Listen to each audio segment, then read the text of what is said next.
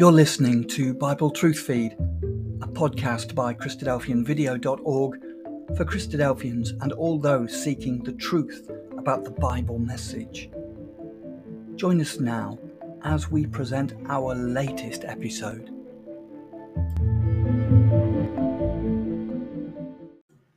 The New Israel in Matthew's Gospel is the intriguing title of this new two part episode by Brother James Walker. The first one is called Son of Abraham, and the second, Son of David. The Gospel of Matthew is a very Jewish gospel. Frequently, Matthew quotes from the Old Testament, drawing our minds to various episodes in the scriptures. There is strong evidence that the Gospel of Matthew follows the Old Testament chronology and whereas Israel failed our Lord Jesus Christ, he succeeded in doing his Father's will. These episodes constitute a most encouraging study. We'd encourage you to watch, listen, and enjoy. This episode, this two part episode, is available over on Christadelphianvideo.org. Just search for the new Israel why were the Gospels recorded? Uh, and seeing as we're going to be thinking about the Gospel of Matthew together um, this morning, um, why was the Gospel of Matthew uh, recorded? Uh, and the common answer to those questions, uh, the, the, traditional view, if you like, or the, or the common view, let's call it that, uh, is that the Gospels uh, were recorded towards the end of the first century AD. So for Matthew, that would be around about 85, 90 AD. Uh, and the reason that they were recorded was that the apostles were starting to die out, and it was thought that it would be a good idea uh, to record their experiences with the Lord Jesus Christ so that the future generations uh, could benefit from reading about those experiences. And I have to say, brothers and sisters, that I'm not all that fond uh, of that theory.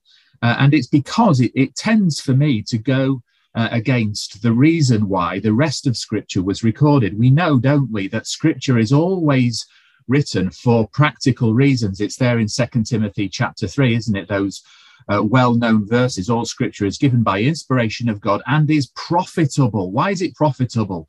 Why does it benefit us? It's profitable for doctrine, for reproof, for correction, for instruction in righteousness, that the man of God may be perfect, truly furnished unto all good works. And so the Bible is always recorded for a practical purpose so that the people of that time might benefit from it. So if you think about the law, it was given so that Israel could live by it day by day. Or think about the Psalms.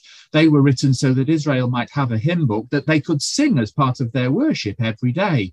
Or the prophecy of Jeremiah was recorded on a scroll so that uh, Jeremiah could use that scroll uh, to uh, share with people those things that um, the Lord God had communicated uh, through his prophet. And so it seems to me rather arbitrary, brothers and sisters, uh, to say that the Gospels uh, were recorded just because the apostles were dying out.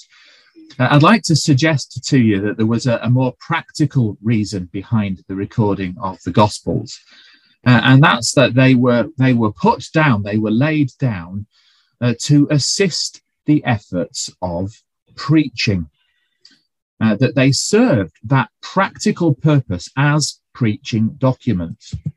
We know, don't we, uh, from Acts chapter 1, that uh, the gospel started uh, there in Jerusalem and it soon spread into all Judea and into Samaria and then to the uttermost part of the earth. And I'm going to suggest to you that uh, as that spread took place, brothers and sisters, there would be a requirement for a written document, for for the gospel message uh, to be shared with all of those people. And so the first requirement then would be for a gospel that appealed to a Jewish audience. Uh, which could be used there in Jerusalem and in Judea. And so I would suggest to you that that, that rather than in 85 AD or, or, whenever it is that people say Matthew was written, that it was actually written much sooner, probably not long after the, the death, resurrection, and the ascension of the Lord Jesus Christ in the 30s AD, and it could be used uh, there in, in Jerusalem and in Judea amongst the Jews to teach them about the Lord Jesus Christ and the things concerning the kingdom of God. And then, as the gospel spread further and came to Gentile territory, it would be necessary for a Gentile gospel to be penned, and, and so came the Gospel of Luke uh, to satisfy that requirement. Uh, and then, as the gospel um, went into the wider Roman world, uh, to the uttermost part of the world, it would be uh, necessary for there to be a gospel which appealed to Romans. And so, uh, the Gospel of Mark, with all of its Roman idiosyncrasies, was was um, was was written down. And then, following that, uh, the Gospel of John, written later again, but certainly I think before 70 AD, and that was written for other reasons. Uh, but you get the idea, brothers and sisters. I think that the Gospels were written much earlier than perhaps some people suggest. And the, go- the Gospel of Matthew then was recorded in the 30, 30s AD to appeal to this Jewish audience that the gospel message might be preached to them. Well, that's just another hypothesis. Uh, and we can't be certain, we can't be dogmatic about these things. But one thing is certain that as we approach the Gospel of Matthew, we are reading a gospel which certainly seems to have been put together to, to have been compiled through the Spirit, of course, for a Jewish audience. Because wherever we turn in the Gospel of Matthew, well, we can see the Old Testament. So uh, one writer has, has been through and, uh, and counted there are 54 quotations from the Old Testament in the Gospel of Matthew, or 260 or over 260 allusions to the Old Testament. Uh, and then there's that phrase which punctuates the gospel. that we read, don't we, that things happened in the ministry of the Lord Jesus Christ that it might be fulfilled. Uh, and it's referring to things which were spoken of by the prophets in the Old Testament that find their fulfillment in the ministry of the Lord Jesus Christ. Uh, and then there's that favorite phrase which the Lord Jesus has that comes out, particularly in the Gospel of Matthew, six times I think it is, that the Lord Jesus Christ says, Have you not read? And he uses that phrase in particular when he's speaking to his opponents. Uh, and they're usually the, the scribes and the Pharisees. And the answer to that question is, have you not read? Well, of course they've read. Of course they've read the Old Testament. Uh, they, they know uh, many of these scriptures off by heart. But the Lord Jesus Christ is taking them back in their minds to the Old Testament and saying to them, in effect, well, haven't you read the book of Genesis or haven't you read the Psalms, for example? Because if you had read and you were thinking about those words, which you know oh so well, uh, then you would understand the flaw in the logic uh, behind the argument that you are bringing to me. Uh, so we can say, can't we, as we just look at some of those basic, basic statistics, that here is a gospel that is built on the Old Testament, that wherever we turn in Matthew's gospel, the Old Testament is never far from view. Time and time again, it calls upon New Testament ideas, New Testament allusions, New Testament quotation, uh, Old Testament quotations, rather. Uh, and so uh, Matthew is bringing these things uh, before us, and this would really, really appeal, wouldn't it, to it uh, to a Jewish audience? It would strike a chord uh, with them. But there's something else, brothers and sisters. Um, we can split the Gospel of Matthew uh, into five sections, and most of the commentators do this uh, because it's it's really obvious. Um, and each of those five sections uh, uh, uh, concludes with a signature phrase. So, for example, the Sermon on the Mount concludes with the phrase that it came to pass when Jesus had ended these sayings or the sending out of the 12, it came to pass when Jesus had made an end of commanding his 12 disciples. The first parables there in Matthew chapter 13, that section comes to an end with the phrase, when Jesus had finished these parables. Uh, and then that block of teaching in Matthew chapter 16, 17, and 18 comes to a conclusion with the words of Matthew 19, verse 1, that it came to pass when Jesus had finished these sayings. And then finally, the Olivet Discourse comes to uh, an end uh, with the phrase, It came to, came to pass when Jesus had finished all these sayings. So you can see that phrase or a, a variation of that phrase being used to bring each of these sections to a conclusion. And that's an interesting observation. But it's made even more interesting, brothers and sisters, when we see that this is an idea which comes from the Old Testament. Uh, and um, important blocks or seminal moments in the Old Testament uh, are capped off, come to a conclusion with that very same phrase or a similar phrase. So the, the creation record comes to a culmination with the words of Genesis 2, verse 1 Thus the heavens and the earth were finished, or the tabernacle. The end of that record, we're told, so Moses finished the work. The law, um, there in Deuteronomy chapter 31, we're told that it came to pass when Moses had made an end of writing the words of this law in a book until they were finished. Uh, or there in First Kings chapter 9, and verse 1, we read about the finishing of the building of the house of the Lord. So, so uh, when Solomon had finished um, that work or the rebuilding of the temple, uh, this house was finished, or, or the finishing of the walls. So the wall was finished in the 20 and 5th day of the month Elul. So you can see how important events uh, in the Old Testament um, were, were finished with this phrase. And Matthew's Gospel uh, has taken this idea, this way of segmenting material using uh, this phrase, uh, and it uses it now to, to separate, to segment the material in this gospel.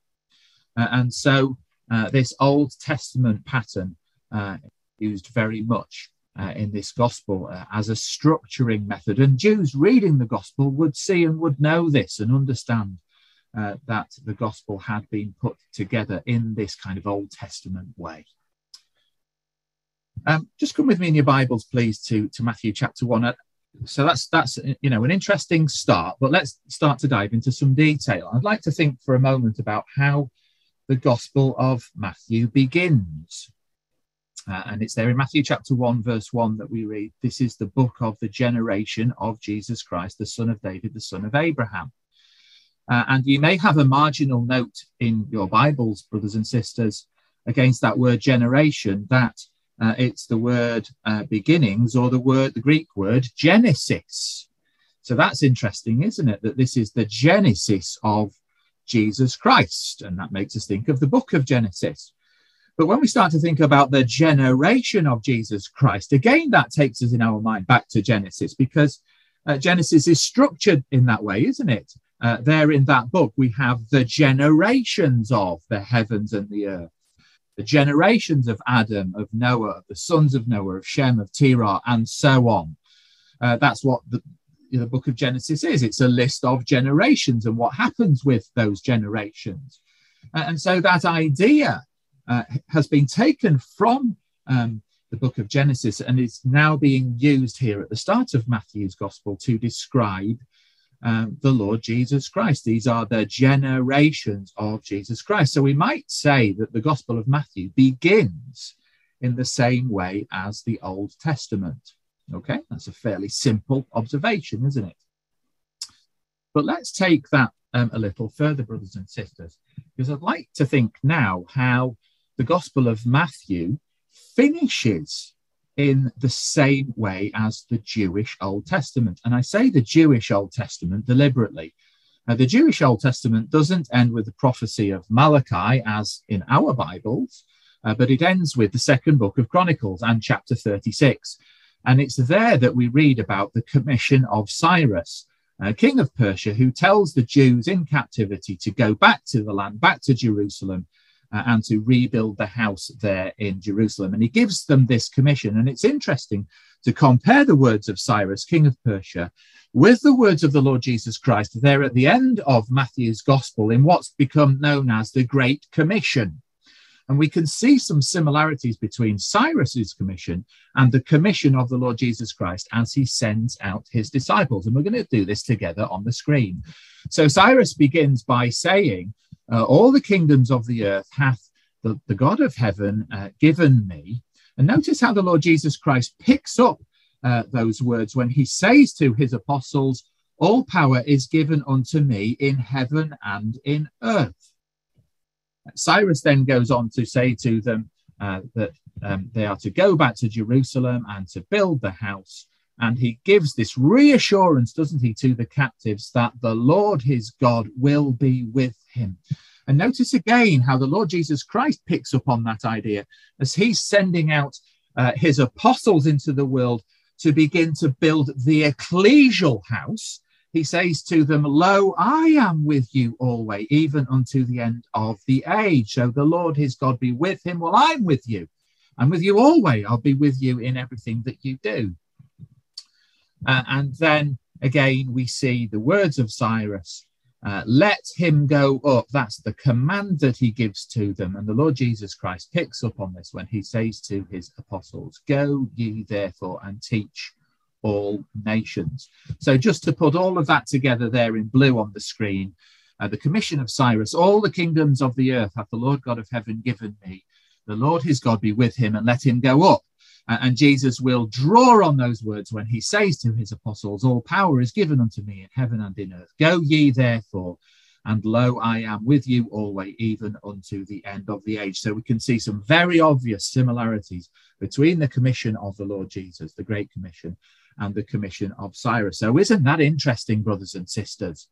Uh, we've got this gospel which begins in the same way as the Old Testament with the generations of the Genesis of the Lord Jesus Christ. And we've got a gospel which ends in precisely the same way as the Jewish Old Testament.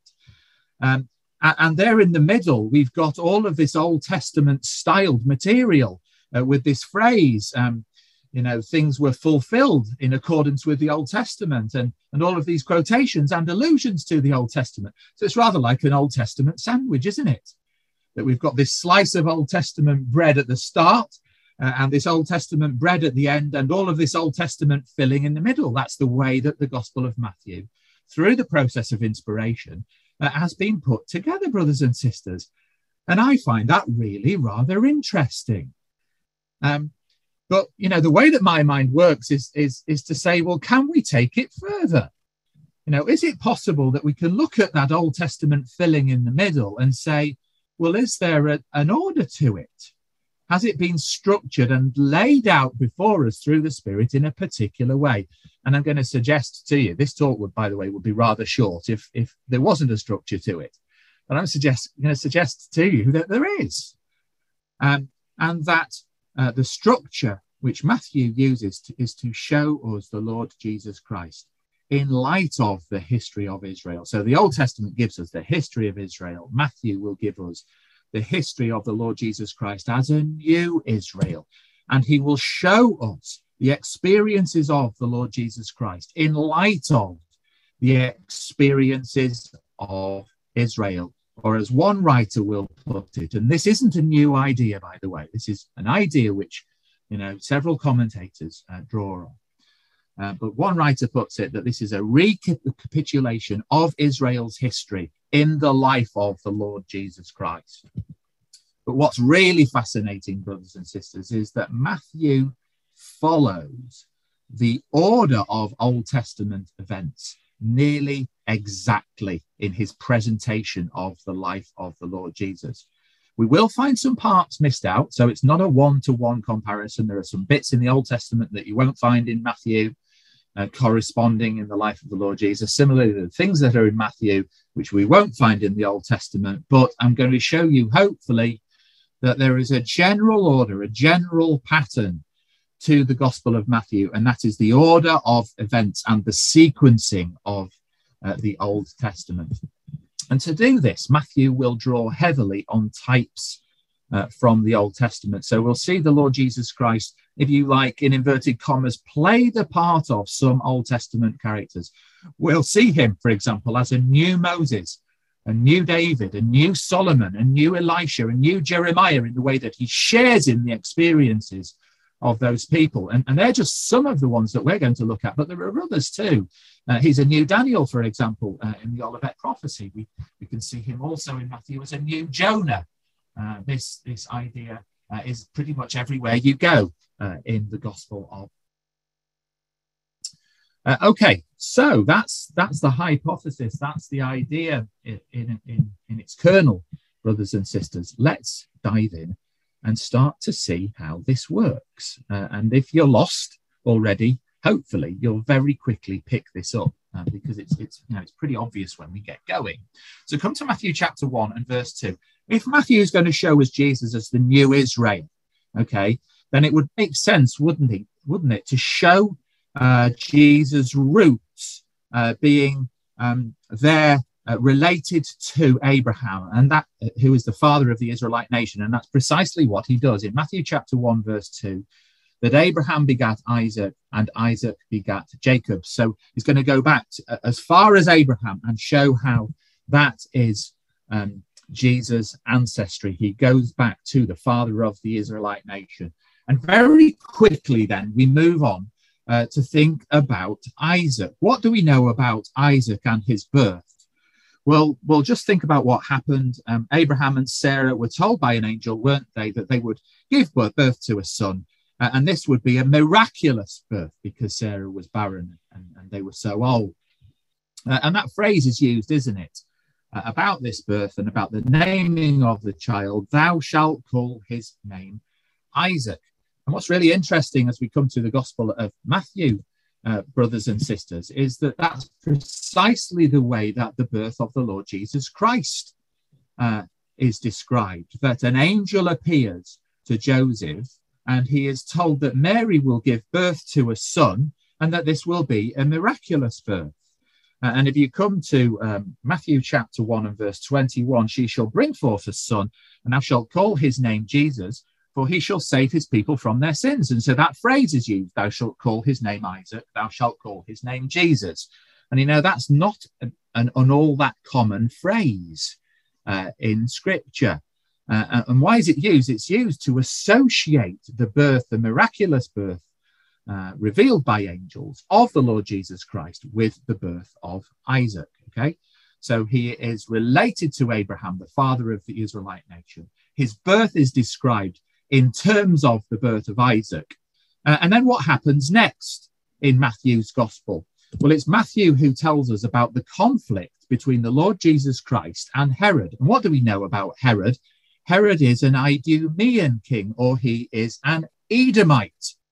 And that conflict, as Herod seeks to put the Lord Jesus Christ to death, I would suggest to you, is a reenactment, a reworking of uh, the conflict between Edom and J- Esau and Jacob. You know, that hatred and that animosity and that conflict is being worked out once again. Uh, so we've gone from Abraham to the birth of Isaac, and now we're seeing the conflict of Esau and Jacob being worked out once again in the life of the Lord Jesus Christ. Herod being the new Esau, the Lord Jesus Christ, if you like, being uh, a new Jacob.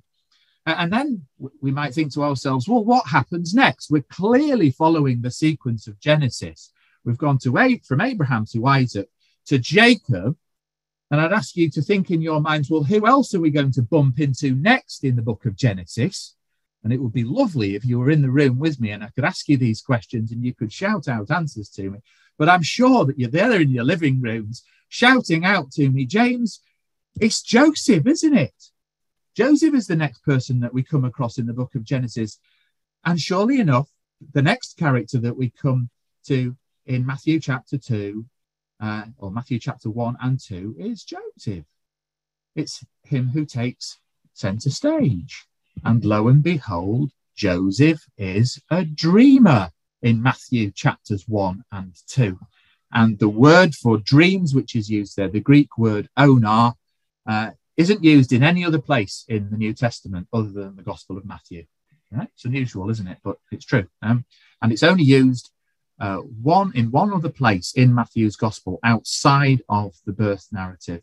And that's uh, later on to talk about Pilate's wife's dream. Okay. So if you want to go to a place in the New Testament that talks about dreams, it's Matthew chapters one and two. And Joseph is a dreamer and he's going to be warned by dreams, isn't he? And what's he going to do as a result of those warnings? He's going to take his family off into Egypt and they will be saved alive.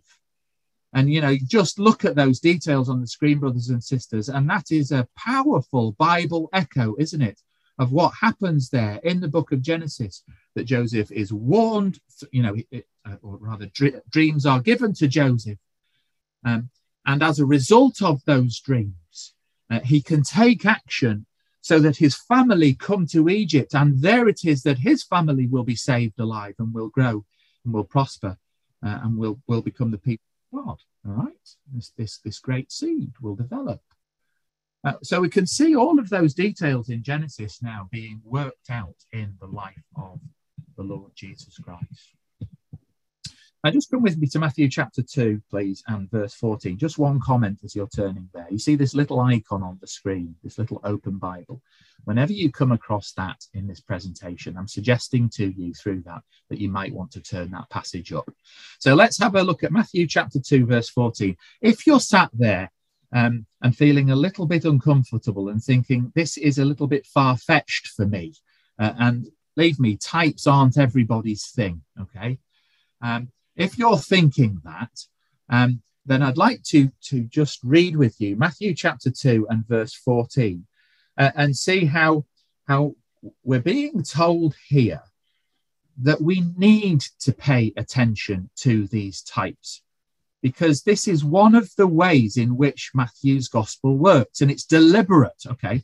So, Matthew chapter 2, verse 14 when he arose, he took the young child and his mother by night and departed into Egypt, and there uh, and was there until the death of Herod, that it might be fulfilled, which was spoken of uh, by the Lord, by the prophet, saying, Out of Egypt have I called my son. So here, Matthew's gospel is quoting from the prophet Hosea, and he's saying, just as uh, Jesus came uh, into Egypt and then came out of Egypt, um, just as that happened uh, in uh, the life of Israel, so that now is happening in the life of the Lord Jesus Christ. So Matthew is actually saying that, that what happened back then in the Old Testament is a type of what is happening now in the life of the Lord Jesus Christ. And so he's saying to us, prick up your ears to the types because the gospel is doing this deliberately.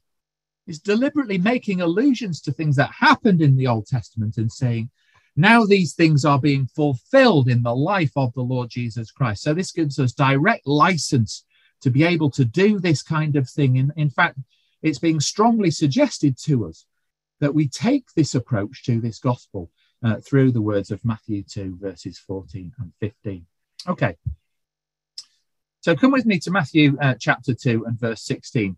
So we've thought about the characters there in Genesis. Now we're going to come to the book of Exodus and think about the Lord Jesus Christ in light of Moses, because he's the next major character in the Old Testament. Uh, and in Matthew chapter 2 and verse 16, we read that then Herod, when he saw that he was mocked of the wise men, was exceeding wroth and sent forth and slew all the children that were in Bethlehem and in all the coasts thereof, from two years old and under, according to the time which he had diligently inquired of the wise men. And what does that remind us of, brothers and sisters? It reminds us of the experiences of the baby Moses there at the start of the book of Exodus. And I've put the words of Exodus 1, verse 22 on the screen for you there. Pharaoh charged all his people, saying, uh, Every son that is born ye shall cast into the river, and every daughter ye shall save alive. So we can see, can't we, that language has take, been taken from Exodus about Moses and is now being used about the Lord Jesus Christ. And, and Herod is like a new Pharaoh in the way that he is uh, persecuting the innocents. And the Lord Jesus Christ is like a new Moses in this respect. But we can go on from there because Matthew continues to use uh, Exodus like uh, language, um, which was used to describe the experiences of Moses. So come to Ex- uh, rather to Matthew chapter 2, verse 19.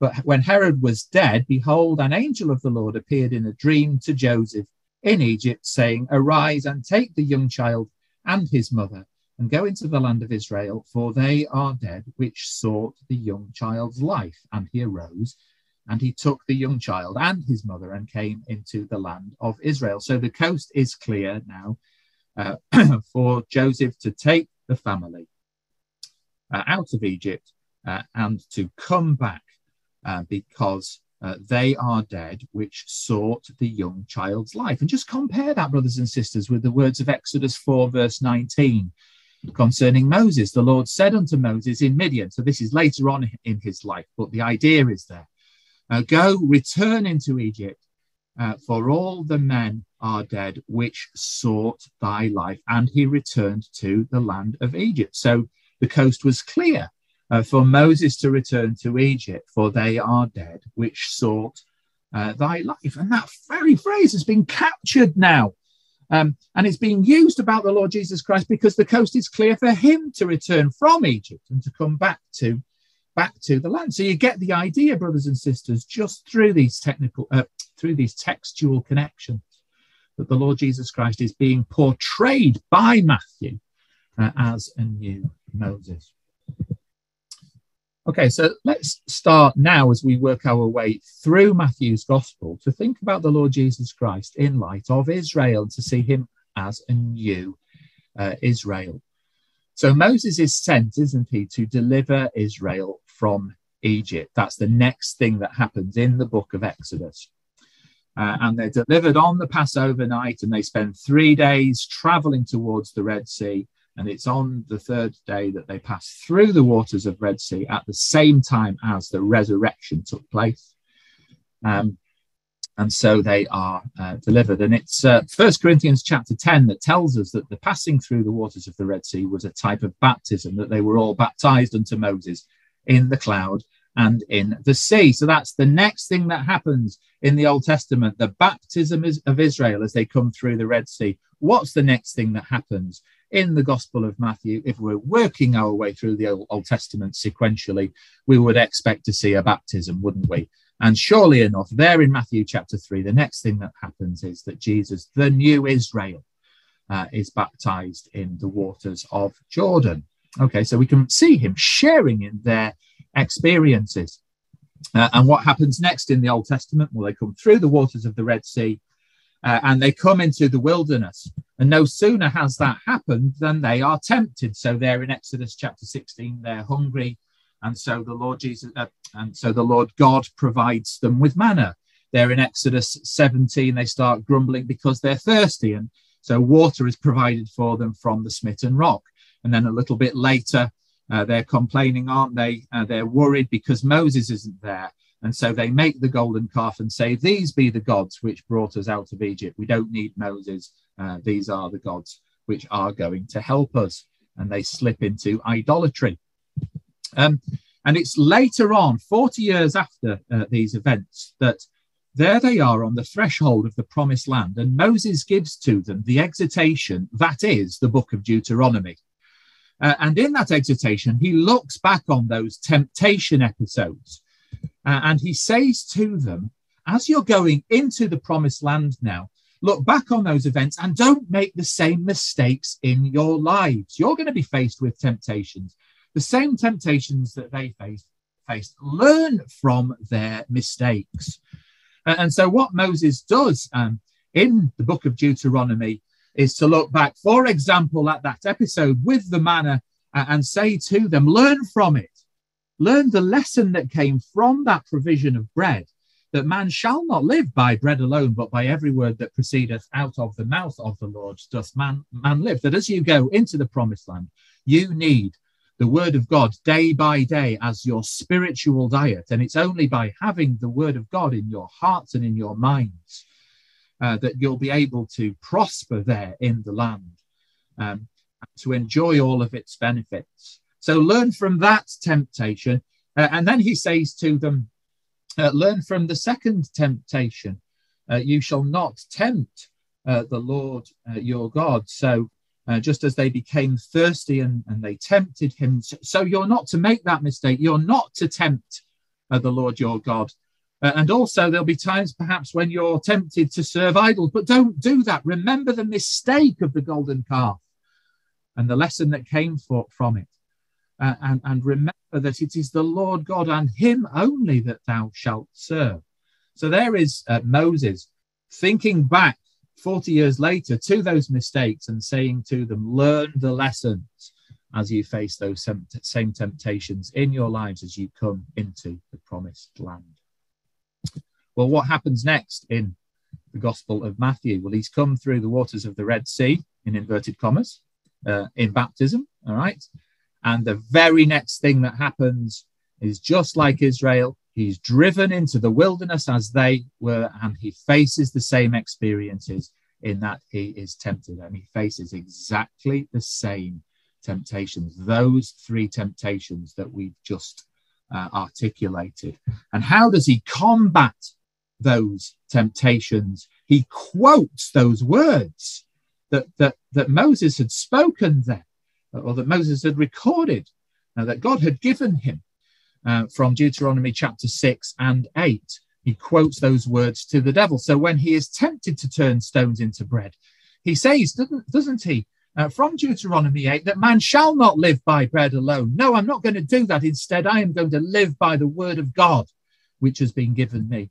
And when he is tempted to throw himself over uh, from the top of the building that the angels might catch him, he says, No, I'm not going to do that, but instead I'm going to heed the exhortation of Deuteronomy 6. Ye shall not tempt the Lord your God. And when he is tempted to bow down and worship the devil, that all of the kingdoms of, of the earth might be his, he says, No, I'm going to resist that temptation. And instead, I'm going to obey the exhortation of Deuteronomy 6 and not worship idols, but instead, Him shalt thou serve, the Lord God, Him and Him only. He is the one that I'm going to serve and to worship and to obey. And so there is the Lord Jesus Christ drawing on the exhortations from the past, from Moses, uh, to help him in uh, his fight against temptations. He finds strength, doesn't he, in the word of God. And what an exhortation that is for us, brothers and sisters, that we will come across temptations in our lives, the same temptations. Um, and how are we going to combat them? It's by having the word of God in our lives, isn't it? It's by reading it every day and taking it into our hearts and our minds and having it there embedded um, in our consciousness so that when we come across these things, we're able to see them for what they are as temptations and, and, and to be able to bring to mind the word of God and to say, no, I'm not going to, to, to succumb to that temptation, but instead I'm going to turn and focus my gaze on the word. And I'm going to do those things instead, which the Lord God has commanded me. And the Lord Jesus Christ was steeped in the word of God, wasn't he? Uh, so that he was able to do this in his life. And that's how we need to be, uh, isn't it, brothers and sisters? Having the word of God um, there, um, permeating uh, through our consciousness. So it's there to help us in these times of temptation. Okay, so you've got the idea, haven't you? This sequential uh, referencing of the Old Testament in order uh, in the Gospel of Matthew, seeing the events of the Old Testament unfold, being recapitulated in the life of the Lord Jesus Christ. So let me ask you a question then. What happens next in the Old Testament? We've been uh, We've come out of Egypt through the waters of the Red Sea, okay, through the baptism into the uh, wilderness, seen uh, the temptations, uh, the manna in Exodus 16, the smitten rock in Exodus 17. We arrive at Exodus 18. Can you remember what happens next in Exodus chapter 18? Well, we've got the appointment of the 12 judges over Israel. Remember that Moses finds the burden of looking after Israel too much for him. And so it's Jethro, his father in law, that suggests that appointing 12 judges might be an appropriate solution to help Moses with that work.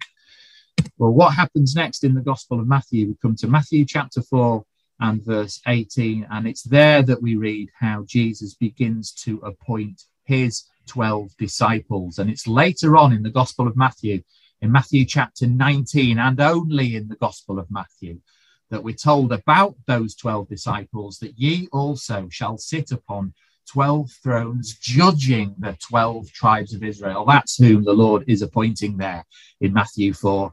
He is appointing those who will be his 12 judges. Okay.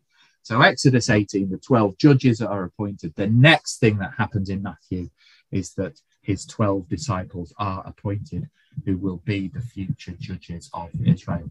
Okay, so what happens next in the Old Testament? That's Exodus 18. We come to Exodus chapter 19, uh, and that's a much more easy question to answer, isn't it? What happens in Exodus 19 that runs right the way through to the book of Ex- uh, to the end of the book of Exodus? Well, it's the giving of the law at Sinai, isn't it? And what happens next in the Gospel of Matthew then? Well, the very next episode is the Sermon on the Mount there in, in Matthew chapters 5, 6, and 7. Uh, and what is the Sermon on the Mount? It's like a new law, isn't it? Uh, the Lord Jesus Christ is being shown to us as a lawgiver. Come over to Matthew chapter 5 uh, and verse 1 and, and just think about the connections that we can make here between Jesus and Moses. Matthew 5, verse 1 Seeing the multitudes, he went up into a mountain. And when he was set, his disciples came unto him, and he opened his mouth and taught them, saying, So Jesus is like Moses going up the mountain um, to, well, Moses received the law. Jesus is the new lawgiver, uh, lawgiver who's going to go up the mountain and give the new law. And if you come to uh, Matthew chapter 8, verse 1, at the end of the Sermon on the Mount, we're told that when he was come down from the mountain, great multitudes followed him. So he's like Moses going up the mountain to receive the law and coming down the mountain, and the multitudes are with him there at the bottom. And these two uh, Moses like um, references form bookends, don't they, around the Sermon on the Mount, around the new law. And it is a new law, isn't it? We must use that word new about it. Uh, because time and again, the Lord Jesus Christ uh, and I think it's six times in chapter five, he says, You have heard that it was said. And he quotes something from the law, doesn't he? But he goes on to say something new about it. But I say unto you. So, for example, he says, You have heard it said in the law that thou shalt not kill, one of the Ten Commandments. But he goes on to say, But I say unto you that whoever is angry with his brother there in his heart, um, he hath um, he has committed murder already. All right. So uh, the Lord Jesus Christ is building on that that commandment, and he's adding to it, isn't he? And he's saying that I want to, you to think about this more. Um, there's the action of murder, but what is it that leads to murder? It's anger. It's the emotion of anger, isn't it? It's motives. And Jesus is saying, I want you to think about your motives. Because if you can control your motives, you'll control your actions. If you are people who try not to be angry, you know, if you can control the motive of anger, then you will be people who don't go out and kill. For example, um, you have heard it said, Thou shalt not commit adultery. But I say unto you, whosoever hath lusted after a woman in his heart hath committed adultery with her already. So there's Jesus saying, uh, All right, there's the act of adultery. But what I want you to control is your lust, it's the emotion. And if you can control that, then you will be able to control uh, the outcome, the actions that come from those motives. So there is the Lord Jesus Christ building on the law. The law was all about actions. And there is Jesus Christ saying, I want you not to just think about the letter of it, but the spirit of what that law uh, was trying to teach.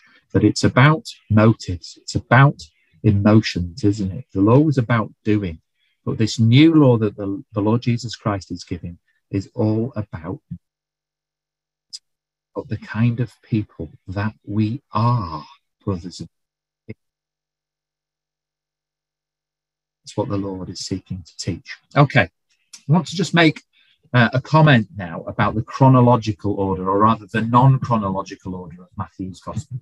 So on the left hand side, uh, you've got a, a, a, sequence of events, and this is taken from Fuller's Harmony of the Gospel, and they're li- laid out in chronological order for us.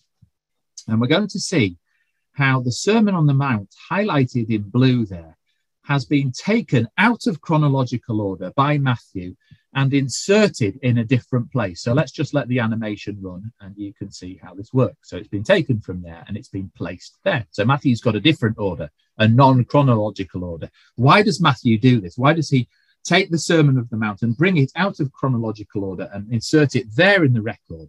It's because uh, the Lord, you know, has inspired this man uh, to do this uh, because he is trying to develop a different theme not a chronological theme, but this theme of showing the Lord Jesus Christ in light of Old Testament events. Okay, so let's come to Matthew chapter 8 now. Uh, and we're going to move on and think about 10 miracles which are described for us in the Gospel of Matthew. Uh, and they're given to us in quick fire succession. So we have the, the healing of the leper, the centurion's servant, Peter's mother in law, there's the storm on Galilee, which Jesus stills, there's the healing of Legion. He's not named as Legion in Matthew, that's in Mark. Uh, Jesus helps him. Uh, he cures the man who is sick of the palsy. Uh, then there's the woman with the issue and Jairus' daughter, and they come together. Uh, and then we've got the healing of two blind men, and finally the healing of the demoniac. And some of these miracles are unique to Matthew's gospel. And they've been taken and put together as this block of 10 miracles that follow one from the other. There's hardly a gap between them. So we, we should see them as a collective whole. Uh, and again, let's just go back to this slide. And, and this time, as we run this animation, we'll really see how these 10 miracles have been taken from here, there, and everywhere uh, in, in the chronological sequence of Jesus' ministry. All right. And they've been brought together as a whole. Um, and, and, taken out of chronological sequence to develop Matthew's theme. So let's just let the animation run, and you'll see this that we've got one from the start of his ministry, one from the min- middle of his ministry, another from the start, and then some from towards the end, uh, one from the start. It's like countdown, isn't it? Some from the end, uh, one from the middle, and so on. Okay, and that's where uh, these records have been taken from out of chronological order, brought into this thematic order, into Matthew's order. Uh, and we'll see the reason for doing that. We'll see the theme in a moment. But before we do that, um, I'd like to just think about uh, a theme which runs through these miracles, and it's the theme of Jesus' authority. So if you come to Matthew chapter 7 and verse 29, at the end of the Sermon on the Mount, we read, that he taught them as one having authority and not as the scribes. And the people are astonished by this because they've never heard a, pe- a person speak in this way with such authority. The scribes and the Pharisees certainly don't talk in this way. The rabbis aren't as eloquent and authoritative as the Lord Jesus Christ. So they really prick up their ears when, when Jesus opens his mouth.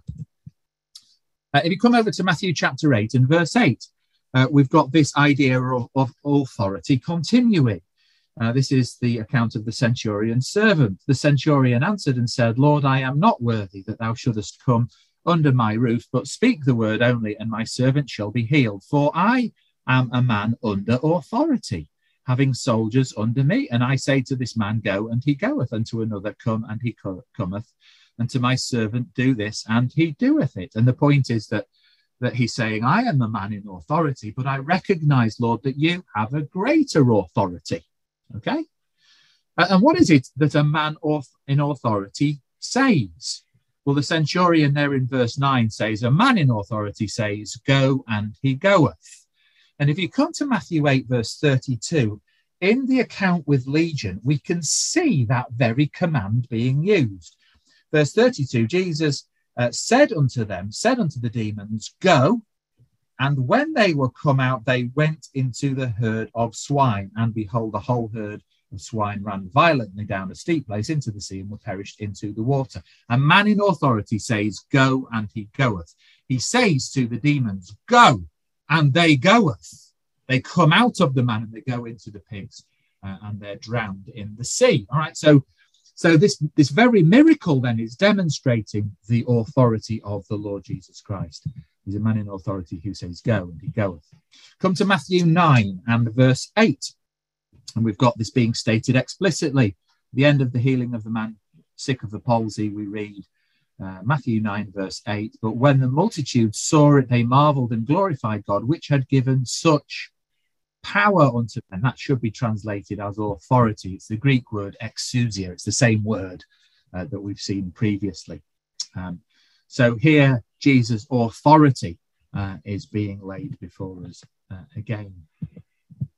And come with me finally to Matthew chapter 9 and verse 33, that the, at the end of this sequence of 10 miracles, then, uh, we're told that as he casts out the demon from the dumb man, verse 33, when the devil was cast out, the dumb spake, and the multitudes marveled, saying, It was never so seen in Israel. Such is Jesus' authority. They have never seen anything like this before. So you can see, can't you, how Matthew was highlighting Jesus' authority, emphasizing it for us uh, in all of these uh, different places. But just come now, brothers and sisters, to verse 34 and notice with me uh, the reaction of the Jewish leaders to these 10 miracles that Jesus has carried out. Verse 34 But the, but the Pharisees said, He casteth out devils through the prince of devils. What a thing to say!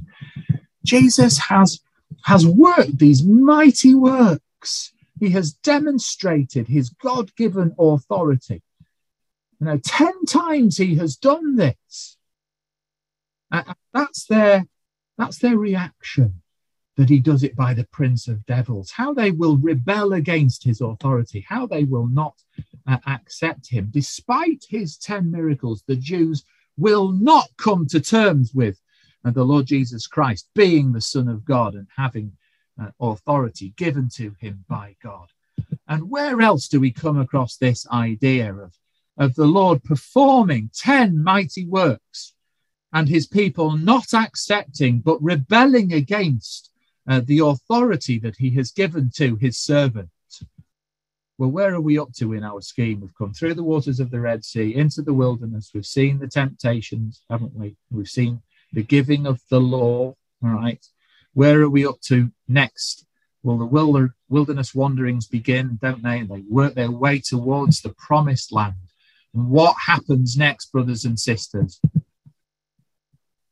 Well, let's just read uh, these words from Numbers chapter 14 and verse 22 about what happens at that time um, in the wilderness wanderings. That all those men which have seen my glory and my miracles, which I did in Egypt and in the wilderness, and have tempted me now. How many times? These 10 times, and have not hearkened unto my voice, just as the Lord performed 10 miracles before his people you know, through his servant Moses uh, in many cases.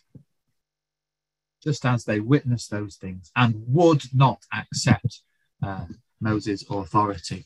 Uh, so now this is happening again, isn't it, in the life of the Lord Jesus Christ? They're just like Israel of old. They will not accept Jesus' authority, just as they wouldn't accept Moses' God given authority. And so the Lord Jesus Christ is like Moses uh, once again, isn't he? Uh, and the people are making all of the same mistakes. Well, the scribes and the Pharisees, the Jewish leaders, are making all the same mistakes that Israel made.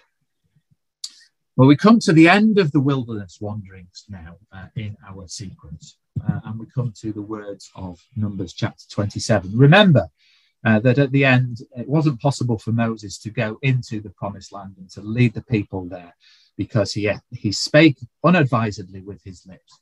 He smote the rock twice. Uh, and so it was necessary for the Lord to appoint another leader over them to bring them into the promised land. And that's spoken of there in Numbers chapter 27 and verse 17, where they're told, Set a man over the congregation which may go out before them, and which may go in before them, and which may lead them out, and which may bring them in. And that the congregation of the Lord be not as sheep which have no shepherd. And so Joshua is appointed to lead the people uh, into the land, and he's given the Spirit to do this. And he will appoint 10 judges uh, to help him with this work. Well, what happens next in the Gospel of Matthew? Come back to Matthew chapter 9 and verse 35. And when Jesus went out uh, about all the cities and villages, teaching in their synagogues and preaching the gospel of the kingdom and healing every sickness and every disease among the people. But when he saw the multitudes, he was moved with compassion on them because they, they fainted and, and were scattered abroad as sheep having no shepherd. And he said to his disciples that the harvest truly is plenteous and the laborers are few. And so the Lord Jesus Christ will go out now as a new Joshua, um, and his disciples will be like the 12 judges, uh, leading the sheep because they are as sheep having no shepherd. And that's what happens as we come into Matthew chapter 10. If we perhaps just look, look at verse 5, he appoints the 12 as shepherds to go forth and to, to go not into the way of the Gentiles or to, into any city of the Samaritans, enter ye not, but go rather to the lost sheep of the house of Israel. And as ye go, preach, saying, The kingdom of God, uh, the kingdom of heaven rather is at hand. Heal the sick, cleanse the lepers, raise the dead, cast out devils. Freely, freely ye have received, uh, freely give. And so they're to be these shepherds with the Lord Jesus Christ, leading the lost sheep of the house of Israel, just as Joshua and the 12 had before them. And what happens next in Matthew? Well, in Matthew chapter 10, we come to the sending out of the 12. And if I were, you know, use that, that phrase, the sending out of the 12, what does that remind us of? What does it sound like from the Old Testament? Well, it reminds me, brothers and sisters, of the sending out of the 12 spies. Uh, and when the, the, the 12 spies were sent out. They were supposed to bring back a good report, uh, and that was supposed then to reform, uh, to inform the people so that they might go out and begin the conquest of the land. But of course, that didn't happen because 10 of them brought back an evil report uh, and they listened to that instead. And so as a result, they weren't able to go into the land, and 38 years of wandering in the wilderness uh, ensued. But Matthew's gospel in Matthew chapter 10 brings the sending out of the 12 spies and the conquest of the land together because they were supposed to be, you know, part of the same thing. They were supposed to go together. The sending out of the 12 spies was really just a reconnaissance mission which was supposed to lead to the conquest of the land. And so uh, the Lord Jesus Christ will bring both of these ideas together now as he sends his 12 spies, uh, his 12 apostles out.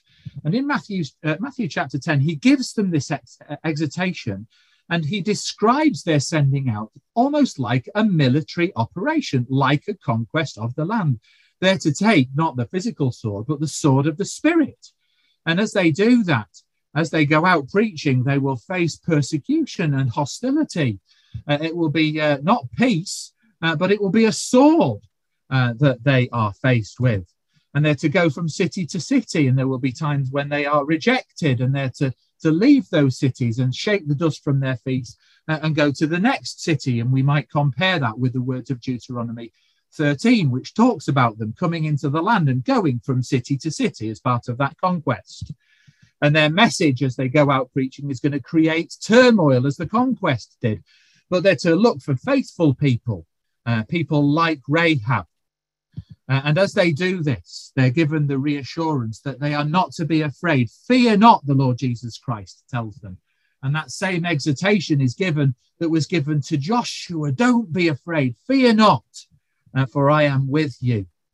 Uh, there it is in Matthew chapter 10. Three times the Lord says, Fear them not, therefore, fear not them which kill the body, fear ye not, therefore, ye are of more value than many sparrows.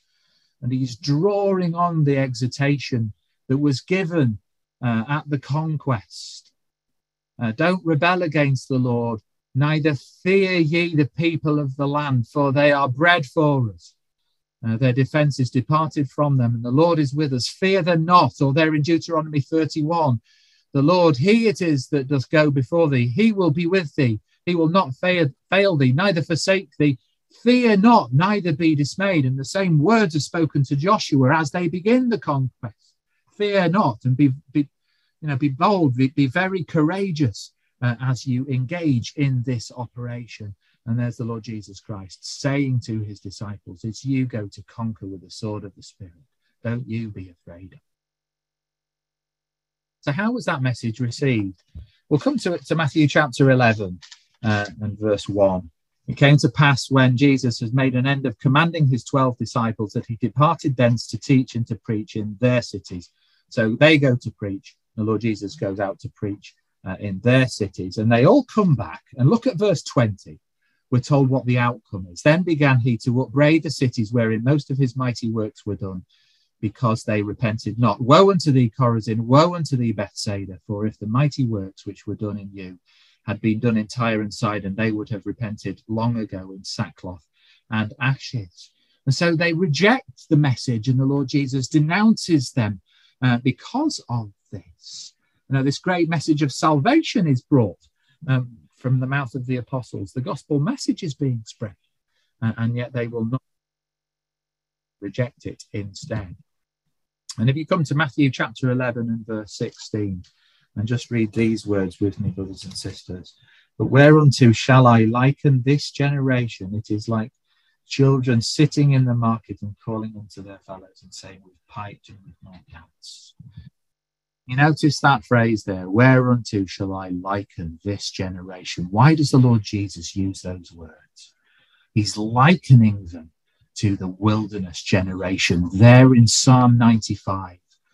40 years long was I grieved with this generation. As Jesus picking up that phrase and said, It is a people that do err in their heart, and they have not known my ways, unto whom I swear in my wrath that they should not enter into my rest. And Jesus by using that phrase is saying, You're just like the wilderness generation of old that was faithless and could, therefore couldn't enter into the rest. And woe unto you because you're behaving uh, in the same way. Well, let's just finish by thinking about the words uh, uh, uh there in Joshua chapter 11. Uh, when they uh, they entered into the land, they did enter into for a time a period of rest. Uh, Joshua gave for an inheritance unto Israel according to their divisions by their tribes, and the land rested from war. But we're told, aren't we, in the letter to the Hebrews, that that wasn't a permanent rest, and that there remaineth therefore a rest to the people of God. Just to end this section in Matthew, I'd like to come to Matthew chapter 11 and verse 28 read some words which are unique to Matthew's gospel, and it's picking up on this idea of, of rest in the land. And, and that, that in the Old Testament wasn't a rest that had remained. There is a rest that is to come, and it is a rest which will only come through the work of the Lord Jesus Christ. That's the point, isn't it? And Jesus is bringing that idea out now and saying, True rest comes through me. And here it is, come unto me. Verse 28 All ye that labor and are heavy laden, and I will give you rest. Take my yoke upon you and learn of me, for I am meek and lowly in heart, and you shall find rest unto your souls. For my yoke is easy and my burden uh, is light. And that's what the Lord Jesus Christ has made possible, isn't it, brothers and sisters? Uh, that if we come to him, he will relieve us of, the Lord will relieve us of the burden of our sins, a burden which is too heavy for us to deal with ourselves and he is faithful and just to forgive us and to cleanse us from all right, unrighteousness that we might be made right in the sight of the Lord. That's what the Lord Jesus Christ has, has made possible for us to come into that rest, to feel rest and peace in our hearts, knowing that we are forgiven. And that was a which the old covenant could not bring about, did not bring. And of course, the Lord Jesus Christ, you know, just to extend that, uh, he's going to bring in a rest when he comes, isn't he? A rest there in the kingdom. And that's what we look forward to. We feel that rest in our hearts now, knowing we are forgiven. But we look forward to the rest that will come when the Lord Jesus Christ will return. And I'd like to finish with uh, just by going back to think about the miracles that we considered in Matthew chapters there's there's a refrain, an idea that runs through all of them, brothers and sisters. Look at this for yourselves in your own time. But in each of them, apart from one, we're told that the people came to the Lord Jesus Christ. Certain ruler, his name was Jairus, and his daughter was dead. His disciples came to him on the sea, and he would calm the storm. They brought to him a man sick of the palsy. He couldn't come, so he had to be brought, but the same idea of coming in faith is there. There came a leper and worshipped him. The blind men came to him. There came unto him a centurion beseeching him. All of these people come in faith, and the Lord Jesus Christ is able to help them. And there in Matthew chapter 11, there is this summary statement to cap it all off, to finish this idea, brothers and sisters. Jesus Christ says to us, Come unto me, all ye that labour, and we experience that rest in our lives and look forward to the rest that remaineth that will come when the Lord Jesus Christ returns. What a wonderful thing uh, that, that He has made possible. Thank you.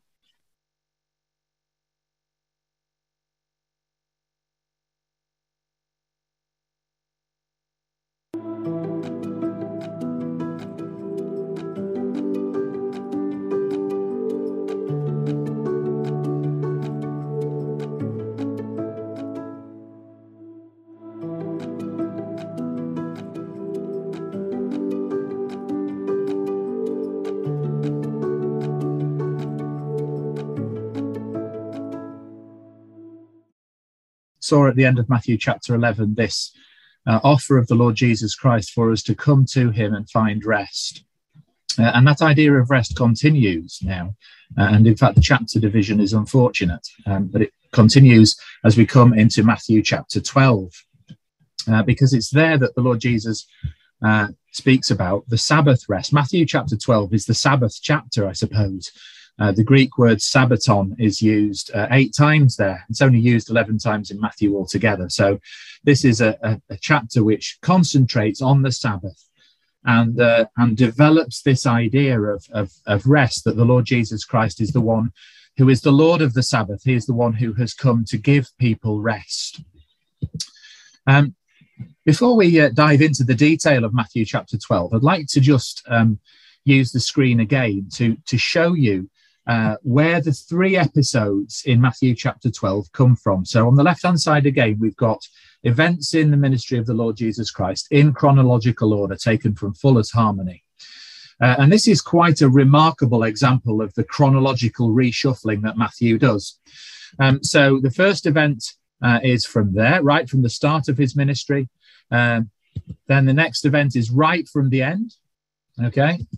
Uh, and then um, we have one from the middle there. Okay. So uh, these three events the man with the withered hand, the blind uh, and dumb man, uh, the, uh, the discourse about brother, sister, and mother, uh, which the Lord Jesus Christ gives. these do not happen in that chronological order. There's one taken from the start, one from the end, one from put together in this sequence. Why? Because uh, Matthew shows abandon to chronological order. Instead, what he wants to do is to develop this theme of showing us the Lord Jesus Christ and his experiences in light of those of Israel and the characters of the Old Testament. Okay, so as we come to Matthew chapter 12, what we're going to see is Jesus as a new David. So we've come in the first session, we've come through the waters of the Red Sea, the baptism, uh, we've seen the giving of the new law, we've seen the wilderness wanderings, the 10 rebellions, um, and seen that idea of rest, uh, that the Lord Jesus Christ has come to do that. Um, and we saw how, didn't we, how during the time of Joshua, uh, they did not enter into a rest that remained.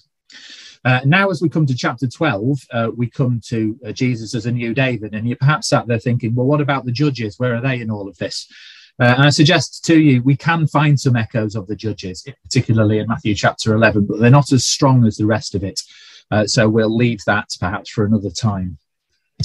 So if you come to Matthew 12, verse 3, um, but he said unto them, Have you not read that what David did when he was an hungered, uh, and that uh, and they that were with him, how he entered into the house of God and did eat the showbread, which was not lawful for him to eat, neither for them which were with him, but only for the priests. So, as this chapter starts, then Jesus is being likened to David, and his disciples are being likened to David's followers. Okay, so um, the the episode there in First Samuel chapter twenty one is being evoked. Uh, and uh, that comparison is being made between J- uh, Jesus uh, and David and uh, David's followers and Jesus' followers. Uh, and um, we might we might just sort of ask ourselves the question: Well, well, if Jesus is like David um, and and Jesus' followers are like David's followers, who are the Pharisees like? Uh, and I'd like to just sort of go back in your mind to First Samuel chapter 21 and just think about that day in Nob when David came to Ahimelech. Okay. Who else was there watching over what was happening so that he could go and effectively rat out David to Saul? Who was the man who was there? Can you remember? Well, if only you were in the same room as me, um, and I'm sure that you would shout out Doeg the Edomite. Okay. And that's what the Pharisees are like. That's the way that uh, that uh, Matthew is portraying them. They're the ones who are popping up in cornfields you know, why are they there in the cornfield, just waiting for the disciples to rub the corn in their hands and eat it? And you know, they're going to pop up and say, "Ah, I caught you." You know that that's it's kind of a ridiculous situation, but that's the way that they're behaving in this opportunistic way to try and uh, undermine Jesus and his disciples and all that they're doing. So they're just like Doeg, all right, spying on them uh, that they might go and uh, give Jesus up to the council. And we might also see them as being like Saul, uh, in the way that they are opposing the Lord Jesus Christ. Uh, it, it, it's reminiscent of Saul's opposition to David. We just come to Matthew 12 and verse 7. Uh, Jesus goes on uh, as he's speaking to them to say, If you had known what this meaneth, I will have mercy and not sacrifice, you would not have condemned the guiltless. Uh, and we know, don't we, uh, that that phrase there, I will have mercy and not sacrifice, is taken from the prophecy of Hosea. But what it's important to notice, brothers and sisters, is that uh, Hosea rests on the words of First Samuel chapter 15. We know the story, don't we? Saul is uh, is uh, instructed to destroy everything, and yet he keeps back some of the sheep. Um, and when uh, Samuel tackles him on this, when Samuel comes, uh, Saul says, Ah, but I kept them back for the purposes of sacrifice, so it was okay to do that. And Samuel's response is there in 1 Samuel 15, verse 22 Hath the Lord as great delight in burnt offerings and sacrifices as in obeying the voice of the Lord? Behold, to obey is better than sacrifice, and to hearken than the fat of rams. I will have mercy and not sacrifice. All right. So that's that's what Hosea rests on, on this on this previous event. Uh, and that's what the Lord wants. He didn't want the mechanical action of sacrifice for the sake of it. It wasn't the action, was it? It was the heart that the Lord was after.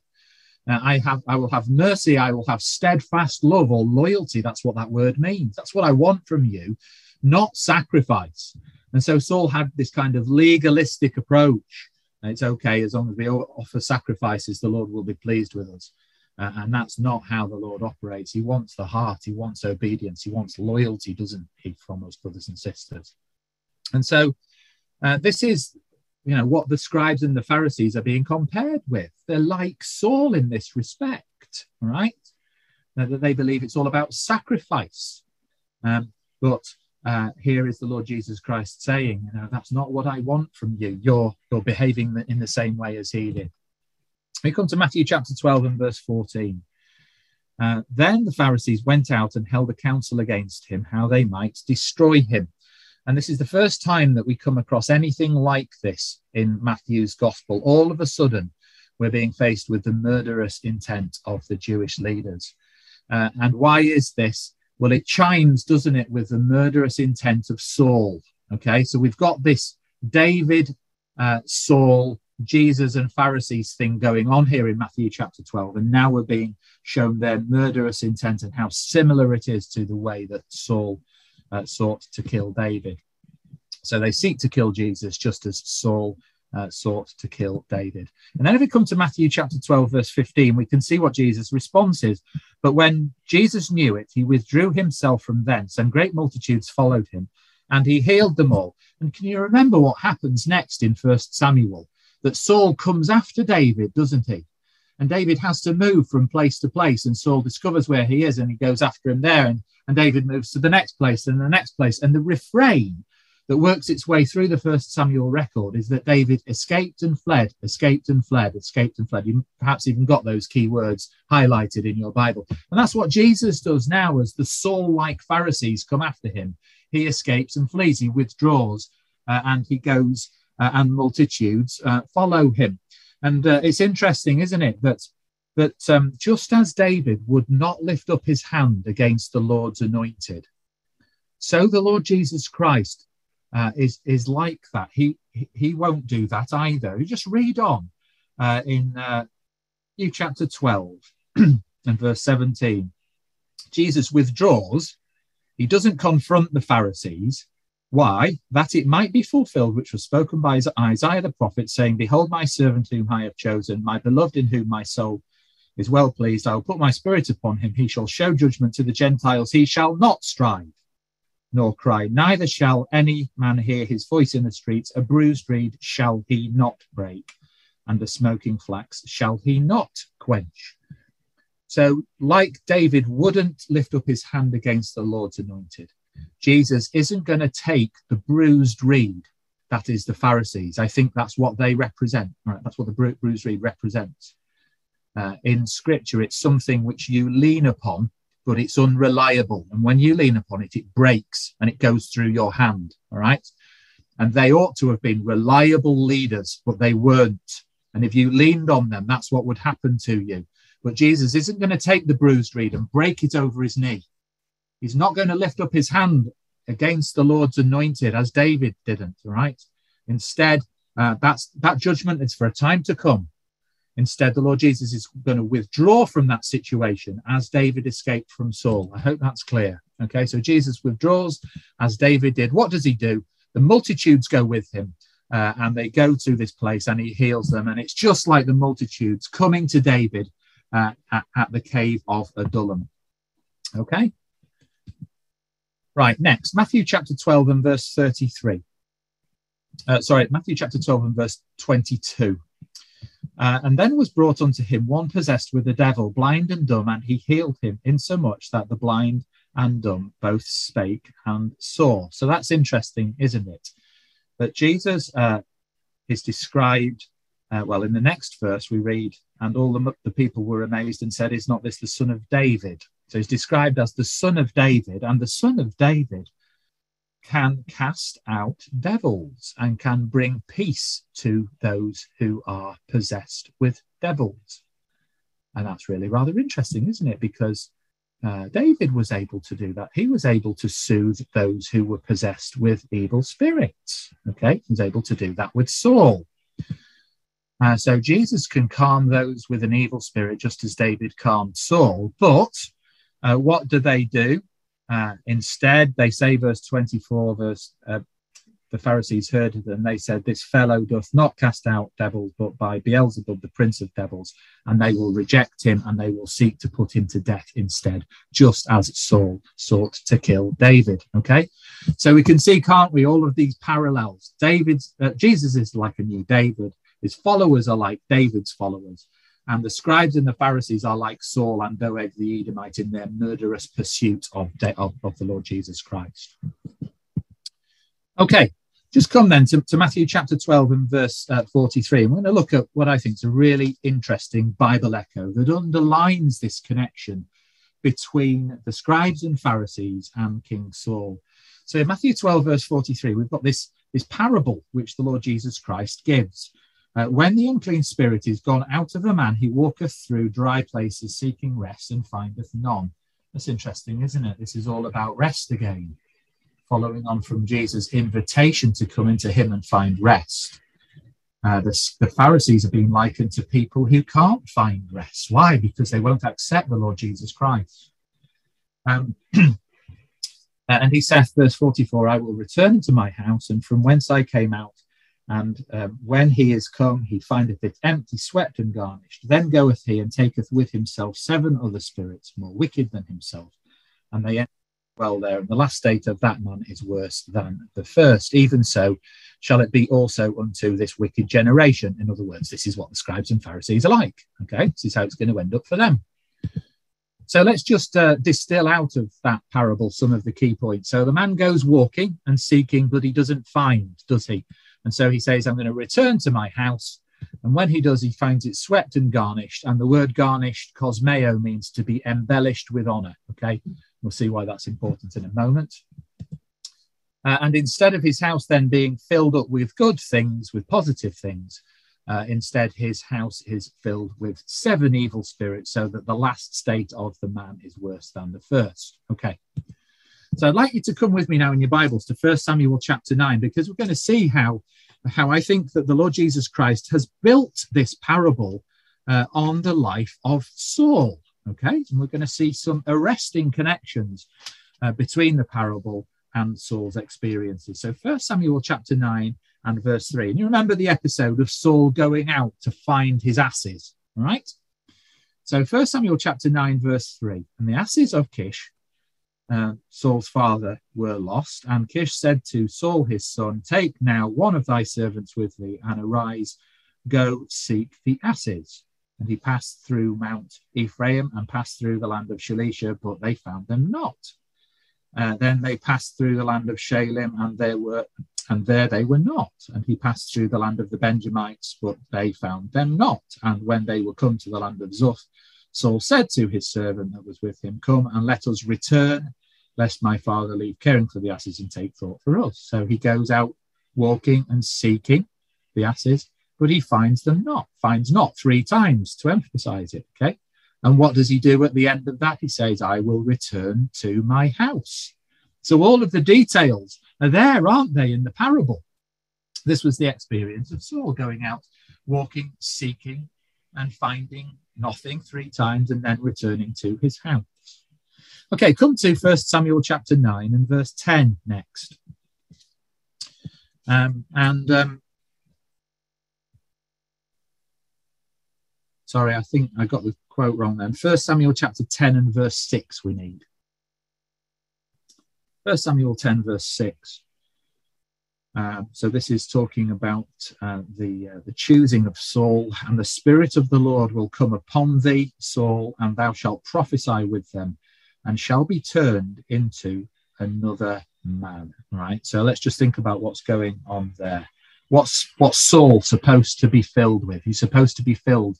We've just read with the Spirit of the Lord, and he is therefore supposed to be turned and changed into another man. Okay who is a spiritual man who, being embellished with this honor, uh, will will lead God's people in a spiritual way. That is what is supposed to happen to Saul. He is supposed to be filled with the Spirit of God, but that's not what happens. Instead uh, of being filled with the Spirit of the Lord, he is filled. If you come over to First uh, Samuel chapter 16 with another spirit, so First uh, Samuel 16 and verse 14. There. Uh, the Spirit of the Lord departed from Saul, and an evil spirit from the Lord troubled him. So he is filled now with an evil spirit. And I'd like you to count with me just how many times we read about this evil spirit which uh, fills Saul. So it's there for the first time in verse 14. If you come to verse 15, Saul's servant said unto him, Behold, now an evil spirit from the Lord troubleth thee. That's the second. Verse 16, um, we read there, uh, let our Lord now command thy servants which are before thee to seek out a man who is a cunning player on an harp, and it shall come to pass when the evil spirit from God is upon thee that he shall play with his hand, and thou shalt be well. So that's the third time it's mentioned. And notice how David is able to soothe Saul when that evil spirit comes upon him, just as the Lord Jesus Christ is able to to soothe people who are possessed with evil spirits. That's shown there in Matthew but the Pharisees won't accept it. And that's why they can't find rest in their lives.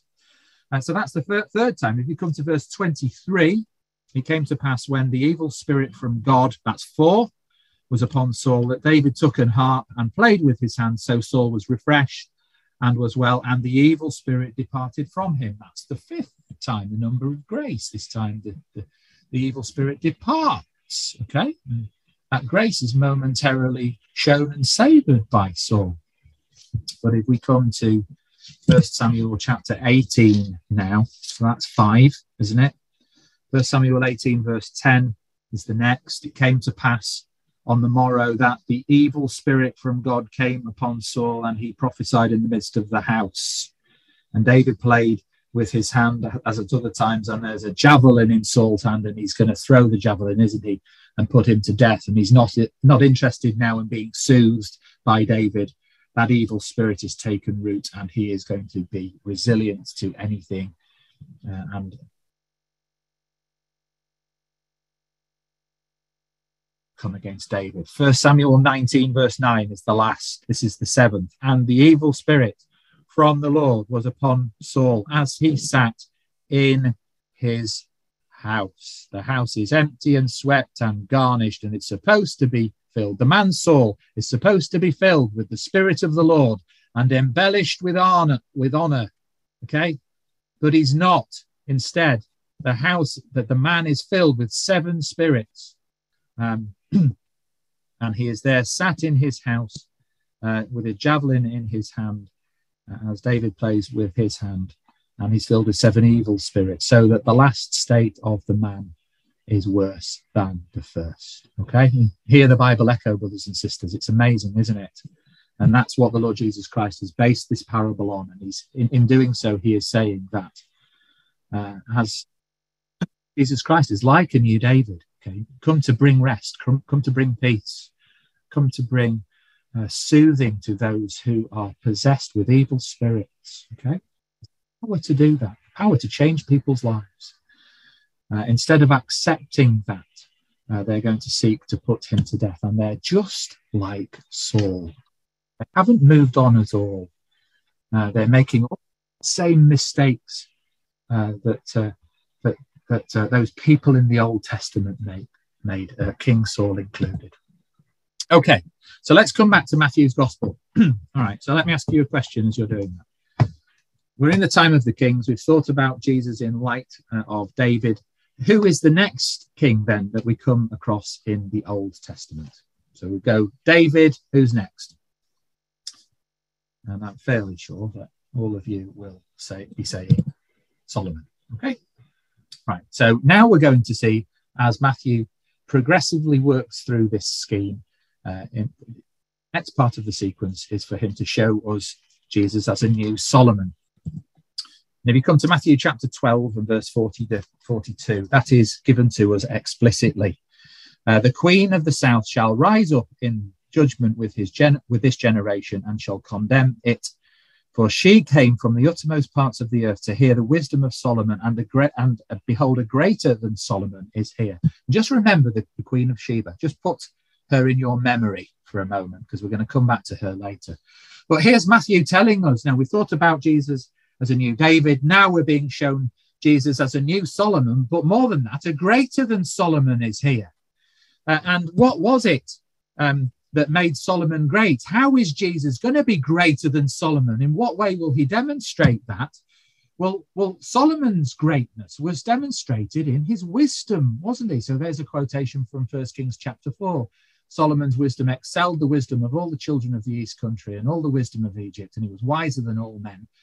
Uh, and we're told how that wisdom was manifested. It was through his proverbs, wasn't it? That's how you could see how wise Solomon was by getting his book of Proverbs out, 3,000 of them, and reading them. And then you would understand what a wise king he was.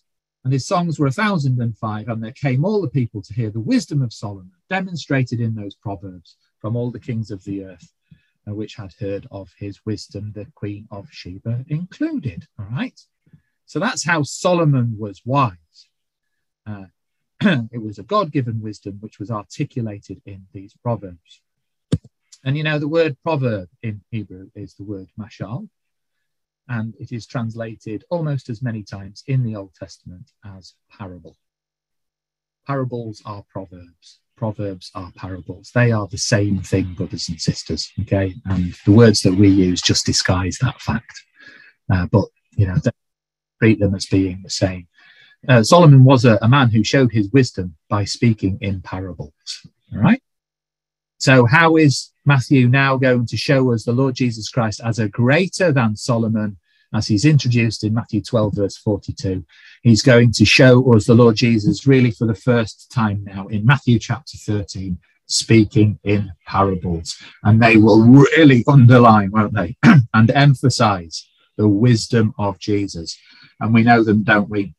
the parable of the sower, the parable of the tares, the mustard seed, the leaven, the hid treasure, the pearl, the parable of the dragnet, and finally the eighth parable, last but not least, the parable of the householder. And in them we see the great wisdom of the Lord Jesus Christ.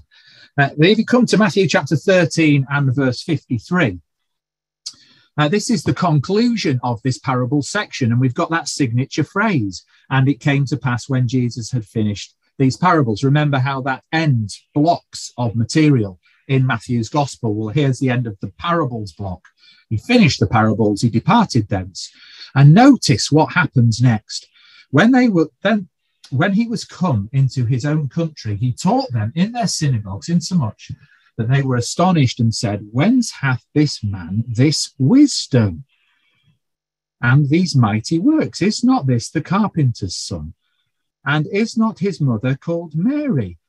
And his brethren James and Joseph, uh, and Simon and Judas, and his sisters, are they not all with us? Whence then hath this man all these things? And they were offended in him. But Jesus said unto them, A prophet is not without honour, save in his own country and in his own house. And there they are saying, you know, uh, isn't his his father Joseph and his mother, you, you know, known? It's no, no, his father isn't Joseph. He's the Son of God. And he has shown this amazing wisdom through these parables. He has shown himself to be the greater than Solomon. And there they are scratching their heads and saying, How is it that this man has this wisdom? because he's Joseph's son. And how's that possible? But if you could only see, well, actually, he's the son of God, then that would answer all of your questions. And yet they're blind to it, aren't they, brothers and sisters? But they're really um, amazing. Well, it's not amazing. It's a, a terrible thing about all this. Is that what do we know about the Queen of Sheba? She had come from miles away, miles away, to listen to the wisdom of Solomon. And behold, a greater than Solomon is now here, and he's shown it through his parables. And yet the people in his own backyard. She'd come from miles away. And the people in his own backyard and in his own country will not believe in him. What a travesty that is, brothers and sisters, that Matthew is unveiling before us. What a contrast they form with the Queen of Sheba. Okay, let's, let's ask the question again then. What happens next in the Old Testament? David, Solomon. So we're going to move now to the time of the divided kingdom, aren't we? Rehoboam and Jeroboam. We're going to have the northern kingdom of Israel and the southern kingdom of Judah. Okay, so let's think about the Northern Kingdom first, because that's what Matthew is going to deal with first in his sequence Northern Kingdom, then Southern Kingdom. And he actually follows the king's record in doing that, by the way. Um, so in Matthew chapter 14, we're introduced to Herod the Tetrarch and his persecution of John the Baptist. Uh, incidentally, um, he's going to tell us about events that happened a long time in the past but he brings them in now at this point in his record because he wants to slot this in and show how this develops this theme of the new Israel. So he persecutes John the Baptist. He's egged on by his wife. She's always there, isn't she, in his ear, um, telling him what to do. And he's too weak, too spineless to stand up to her. And as a result, he puts John to death. Okay, so who does that sound like from the Old Testament? If we're thinking about the Northern Kingdom, who else, who else has a wife who's always in his ear. And actually, it's really her that's ruling over the kingdom and not him at all. Uh, and he's too weak to stand up to her. And as a result, the prophets of the Lord are put to death. Okay. Herod is like a new Ahab, isn't he? Uh, and his wife is like a new Jezebel. Uh, and she's in his ear, as Jezebel was, uh, pulling the strings. John, therefore, is like a new Elijah being persecuted by Ahab all over again, but it's Herod that's doing it. And we know, don't we? That fits perfectly. Just think about it. Because John came in the spirit and power of Elijah. Okay? And so that persecution that he faces at the hands of Herod and his wife is going to match the persecution of Elijah at the hands of Ahab and Jezebel. And that persecution um, will eventually lead to him losing his life, in which he will become like a new Naboth. Okay. So if John is, is like Elijah, came in the spirit and power of Elijah, uh, which Old Testament character will the Lord Jesus Christ play the role of next? Well, who comes after Elijah? If we're literally following uh, major characters in the Old Testament one by one in sequence, who might we expect to pop up next in the record after Elijah? Well, you're all voicing Elisha, okay? Mm-hmm. And that's what we're going to see as we come to, to um, look at look the Lord Jesus in Matthew's Gospel next. He's like a new Elisha. So in Matthew chapter 14, this is the next set of events, we see the feeding of the 5,000. Just come with me in your Bibles to Second Kings chapter 4. And We're going to marry that up with uh, one of the miracles of Elisha, and there are some uh, really compelling similarities. Second Kings chapter 4 and verse 42. There came a man from Baal Shalisha and brought the man of God bread of the first fruits, 20 loaves of barley, and full ears of corn in the husk thereof. And he said, Give unto the people that they may eat. Uh, and his servant said, uh, What should I set this before an hundred men? Uh, and he said again, Give the people that they may eat, for thus saith the Lord, shall, they shall eat and shall leave thereof. Uh, so he set it before them, and they did eat and left thereof according to the word of the Lord. And we can hear the feeding of 5,000, can't we, in that miracle? All of the elements are there. Uh, we've got, you know, even the same question what should I set this before a hundred men and they should eat? And they have to give it to the people, and they do, and they eat thereof. And there's leftovers at the end, the fragments, and, and so on. All right. So it's very clear, isn't it, that Matthew, um, through the Spirit, uses this record uh, to model uh, his account of the feeding of the 5,000. So the Lord Jesus Christ is being shown as a new Elisha in this respect. And what's really interesting is that feeding miracles characterize Elisha's ministry. He's the feeding prophet. That's what he does more than anything. Um, and so it is as we come to this section in Matthew's Gospel, Matthew 14, 15, and 16, the Elisha section, we might call it. Uh, so it is that the Lord Jesus Christ uh, starts to feed people. Uh, it's in particular here that we see this. Uh, so let's just think about some examples in Elisha's ministry. Uh, he heals Jericho's waters so that people can drink. He provides food for the sons of the prophets. Uh, he multiplies loaves to feed a multitude, as we've just seen in 2 Kings 4. He gives bread to Aramean soldiers. He prophesies an end to the famine during the siege of Samaria. This is the, the, the man whose ministry is all about food and drink. And there in Matthew 14, 15, and 16, the Lord Jesus is just like that. All right. And his, his, miracles all have an Elisha ring to them. He feeds the 5,000, as we've seen. And there's this uh, question about eating with unwashed hands in Matthew chapter 15. Uh, there's the idea of crumbs falling from the master's table. Then there's the feeding of the 4,000. Then there's the discourse after the disciples forget bread. All right. And actually, in this section in Matthew's gospel, the Greek word artos, which is translated as bread, comes 15 times. Right? It's all about bread, it's all about eating. And it only comes six in six other places elsewhere in Matthew's gospel. And actually, most of those are in the breaking of bread record. All right. So, this is the bread section in which Jesus is feeding everybody, just like Elisha had. Okay. And this is deliberate. This is to show us the Lord Jesus Christ in light of that prophet. But there are some other similar miracles. So Jesus heals the Syrophoenician woman's daughter uh, as Elisha had raised the Shunammite's son. And there are some really strong correspondences between those two miracles. Look at that for yourselves. And even the floating axe head, okay, um, you know, makes an appearance here. Uh, Peter walks on water, defying gravity like Elisha's disciples' floating axe head. All right.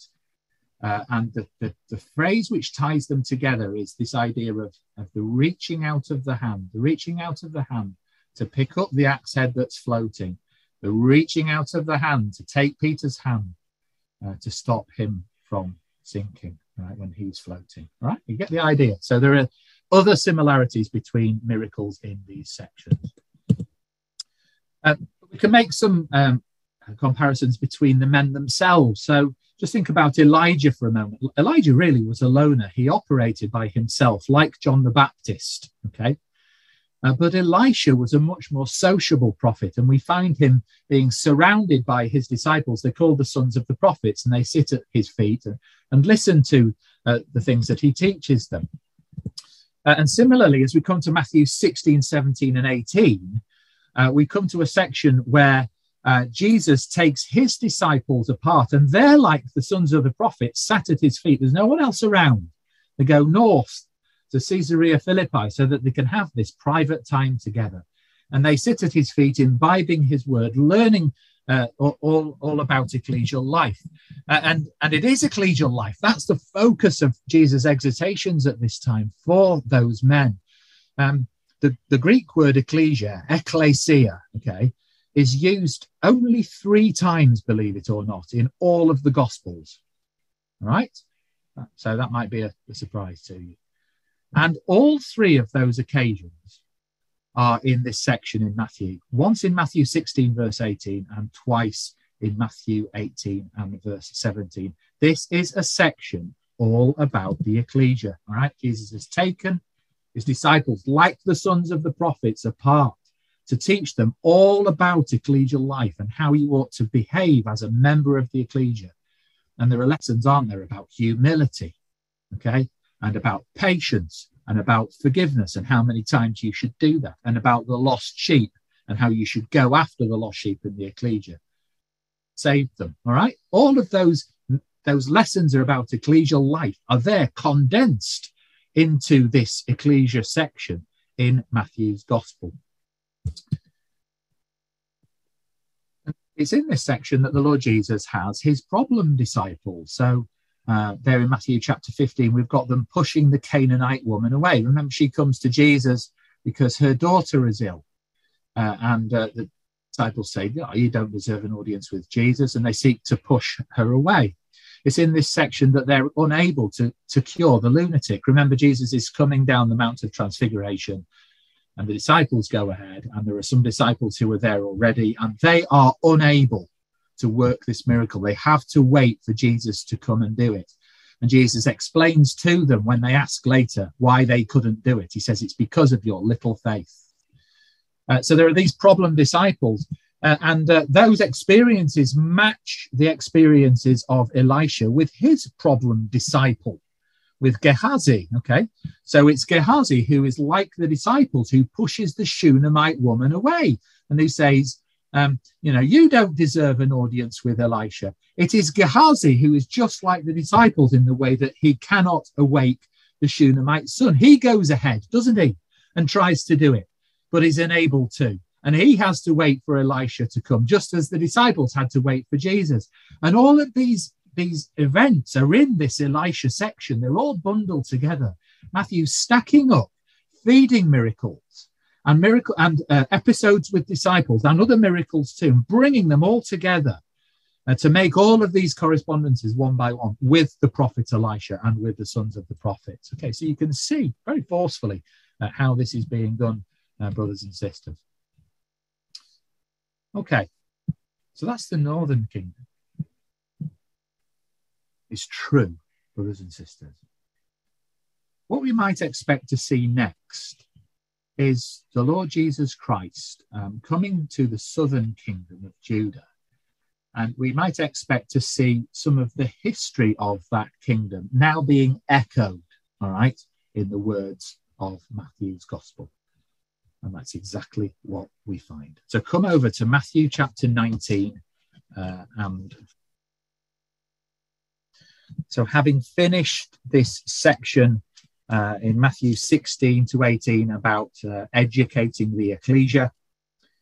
Uh, we, Matthew chapter 19, verse 1, and we read that it came to pass that when Jesus had finished these sayings, he departed from Galilee and came into the coasts of Judea beyond Jordan, and great multitudes followed him, and he healed them. This is the first time in Matthew's gospel, then, that Jesus is going to come into Judea, come into the southern kingdom, right? Everything else has been in the north. The first time he comes to the south.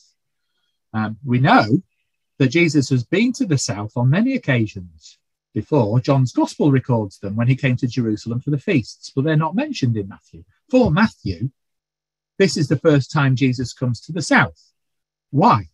Because he's going to develop this idea of him of, of him being a prophet to the southern kingdom. All right. So all of a sudden, the southern kingdom is view is in view. He comes there for the first time and he becomes like a prophet of Judah. And, in, and it's at this time uh, that he is at his most denunciatory and he is like the prophet Jeremiah. All right, we can almost hear the words of Jeremiah in the words of the Lord Jesus Christ as we work our way forward now in the Gospel of Matthew. And just to underline what I've just said there, come with me in your Bibles then to uh, Jeremiah chapter 7. And let's just hear some of uh, the words of the Lord. So, Jeremiah chapter 7 and verse 11. Here is Jeremiah in the temple uh, speaking the word of God uh, to the people and criticizing them, in particular the leaders, for uh, their actions, for the abominable things that they are doing. Jeremiah chapter 7 and verse 11. Is this house which is called by my name become a den of robbers in your eyes? Behold, even I have seen it, saith the Lord. But go you now to my place which was in Shiloh, where I set my name at the first, and see what I did uh, to it for the wickedness of my people uh, Israel. So there he is saying, You've made it a den of robbers. And look at Shiloh, because I'm going to do that all over again. And we come to verse 15 I will cast you out of my sight, as I have cast out your brethren, even the whole seed of Ephraim. I did that once, Shiloh. Now I'm going to do it again because you've made it a den of robbers. You come over to uh, Jeremiah chapter 8 and verse 13. Uh, the prophet continues, I will surely consume them, saith the Lord. There shall be no grapes on the vine, nor figs on the fig tree, and the leaf shall fade, and the things that I have given them shall pass away from them. So that's what Jeremiah is saying as he comes to the temple. What do we find now? Next in Matthew's gospel, as the Lord Jesus Christ comes into the southern kingdom.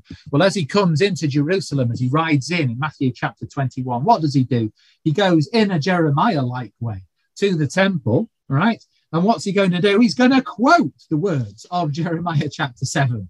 Um, is this house which is called by my name become a den of robbers in your eyes? And as Jeremiah had said, I will cast, the Lord will cast you out of his sight. What's the Lord Jesus Christ going to do as he comes to the temple? He's going to cast them out. He's going to overturn the tables of the money changers and them that bought and sold doves. Okay. So he's going to follow those things which had been written there by, uh, uh, recorded there, spoken there by the prophet. And as he leaves the temple, what's he going to do? He's going to curse the fig tree that no fruit should appear on it and its leaf will wither. Uh, and those words of Jeremiah chapter 8 and verse 13 will be fulfilled. All of those things that the Lord had spoken through the prophet, okay, are now going to be uh, fulfilled in the ministry of the Lord Jesus Christ. He's like a new Jeremiah coming to tell the people about the things that are going to happen because of the way that they are behaving. And you know, the cursing of the fig tree, I think I'm right in saying this but I should always add that rider that speakers should add. Tell me if I'm wrong later. Okay. And I think I'm right in saying that this is the only destructive miracle that carries out. Okay. Now, all of a sudden, he's talking about the destruction of the fig tree. Uh, that's going to happen to Israel in AD 70, isn't it? He's prophesying those things which are to come because of the way that they have rejected him.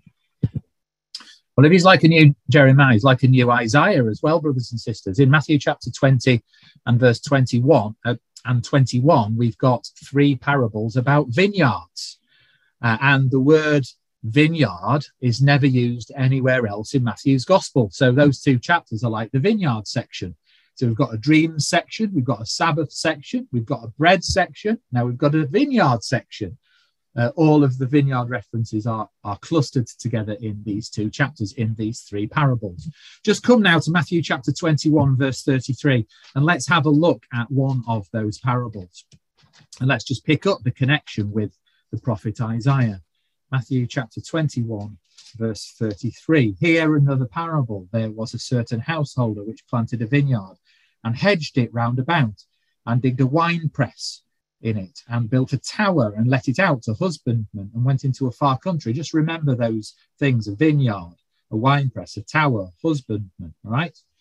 Uh, when the time of fruit drew near, he sent his uh, servants to the husbandman that they might receive the fruits of, of it. So he wants fruit from his vineyard, but he doesn't get it, does he? He sends out more servants and more, and, and, and they don't uh, return with fruit. Uh, in fact, they're, they're put to death. And so eventually he sends his son. They will reverence my son, surely. But they don't. They seek to put him to death that the inheritance uh, might uh, be theirs. And in all of this, uh, the Lord Jesus Christ uh, is, is referencing the parable there at the beginning of Isaiah chapter 5. I've put it there on the screen for you. My beloved hath a vineyard in a very fruitful hill, and hath fenced it, and gathered out the stones thereof, and planted it with the choice vine, and built a tower in the midst of it and made a wine press. You know, all of those features of the vineyard uh, uh, that you were there in Isaiah. That's what the Lord is basing this parable on. And he looked that it should bring forth grapes, and it brought forth wild grapes. So there is the Lord through his prophet Isaiah seeking fruit from the vineyard of Israel. Uh, and sending his prophets that they might appeal to the people that, that this might be so. He gives them every chance he can and in the end, all that happens is they bring forth wild grapes instead. And the Lord Jesus, by borrowing all of those words and phrases and ideas from that parable and transporting it to his time, is saying nothing's changed. That just as the that generation of Israel was fruitless, now this generation is fruitless too, and is bringing forth wild grapes to the Lord. They're not learning from the mistakes of old, are they? All of those those things that they did wrong are being enacted over and over again now. Nothing has changed. They're not moving on. They're just like the israel and judah of old. And then we come to matthew chapter 23 and jesus is there in the temple again and he's he's saying to them seven times woe unto you scribes and pharisees. Uh, and we might uh, connect that with isaiah as well the seven woes of isaiah chapters 5 and 6 uh, and clearly in, in the way that the Lord Jesus denounces them for their ways.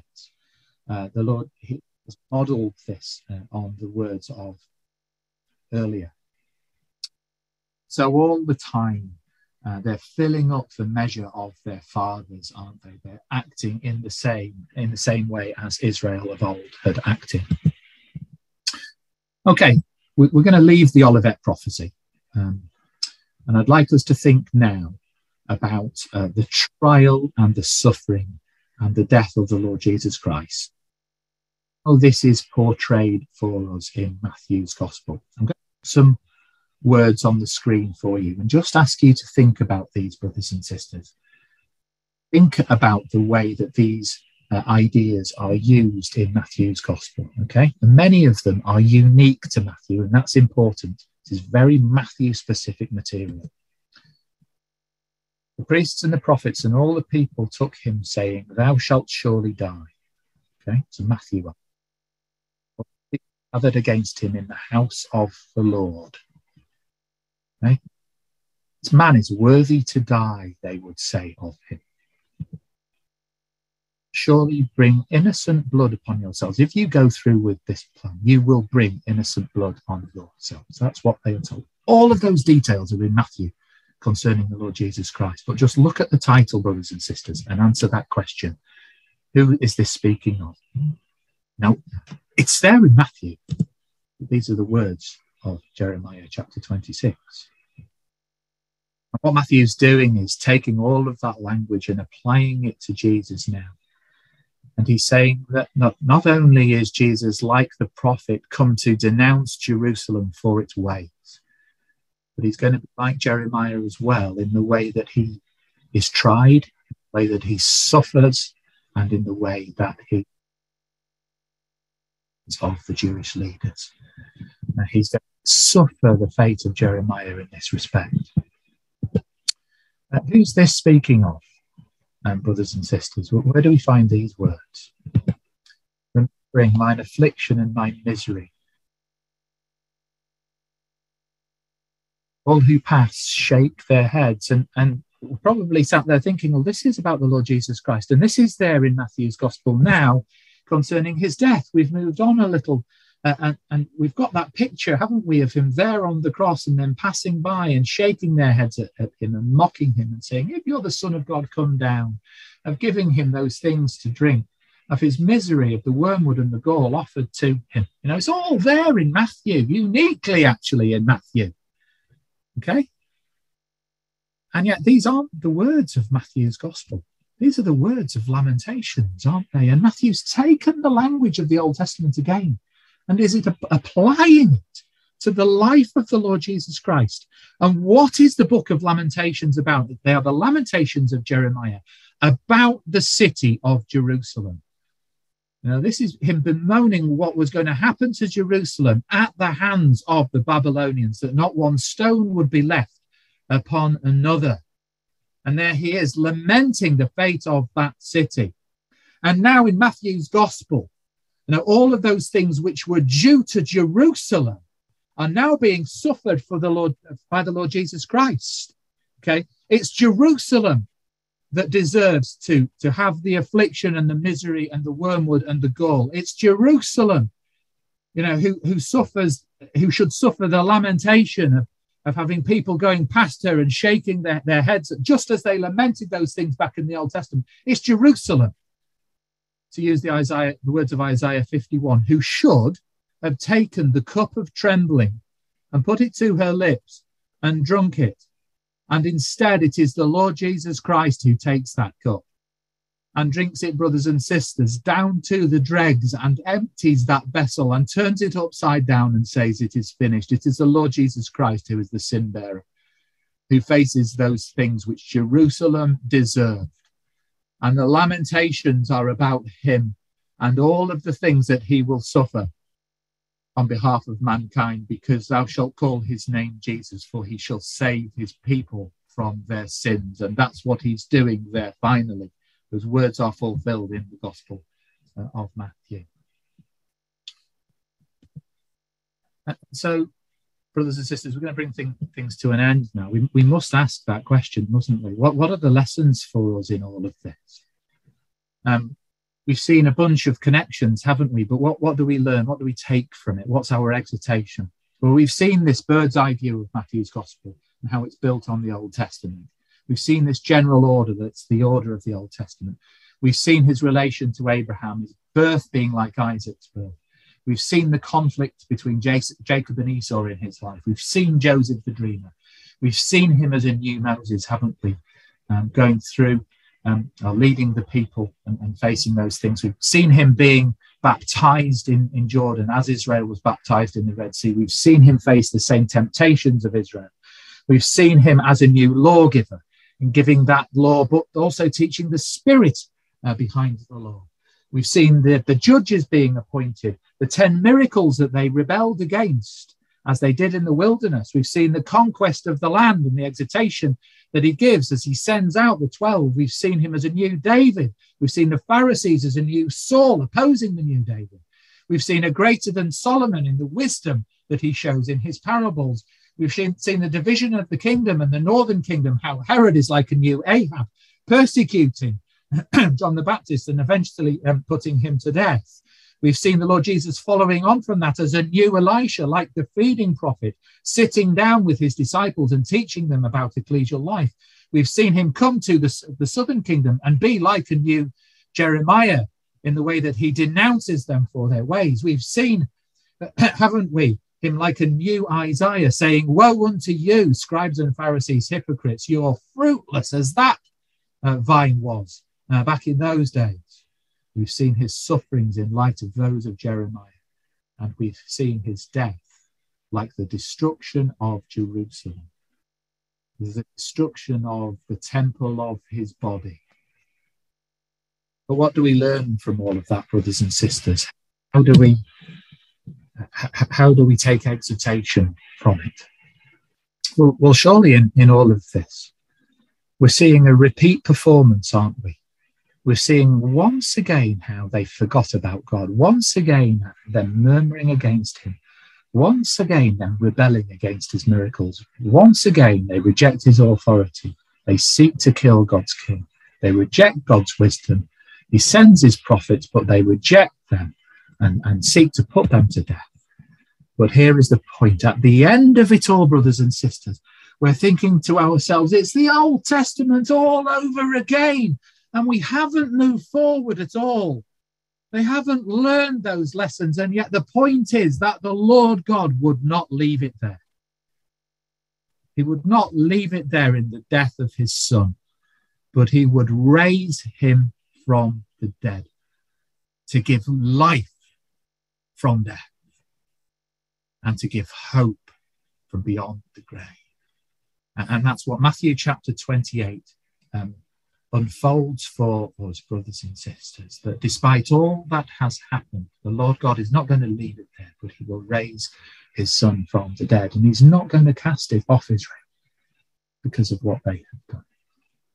Instead, he's going to extend his grace, salvation uh, brought to them through his son. Uh, offer of grace to them. And we, we are part of that, aren't we, brothers and sisters? Graft.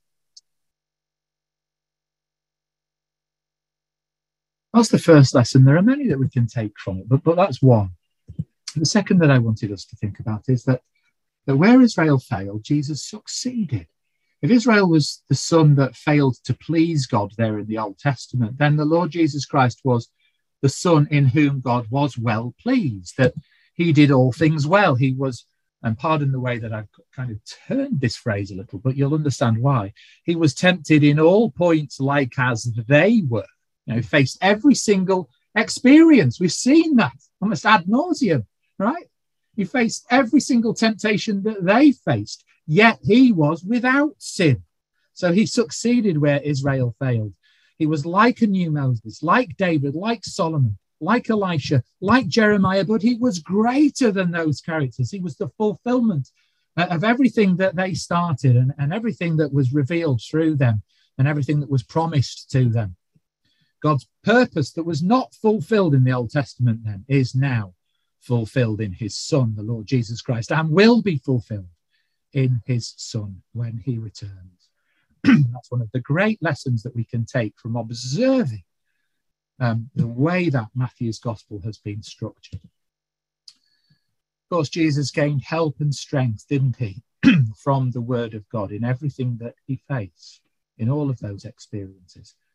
And he could see and he could learn from Israel's mistakes. When he suffered like Jeremiah, he could go to the prophecy of Jeremiah and gain comfort from it. As, as they were rejecting his authority, as they rejected Moses, he could, could think about what Moses had faced and be comforted and reassured from those words. That's what scripture was able to do for him, brothers and sisters. That's the power of it.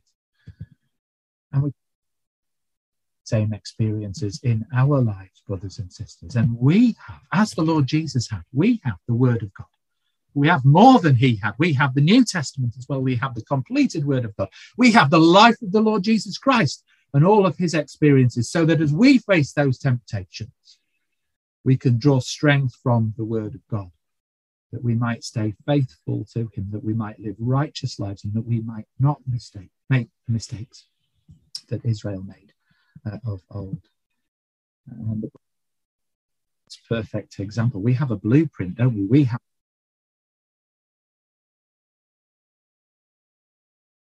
Of course, we'll fail to do that at times. We have God's grace and God's mercy when that happens.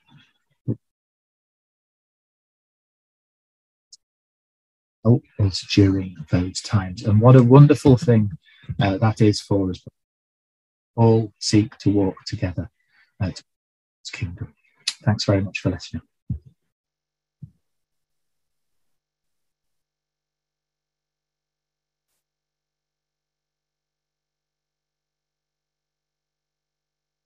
Oh,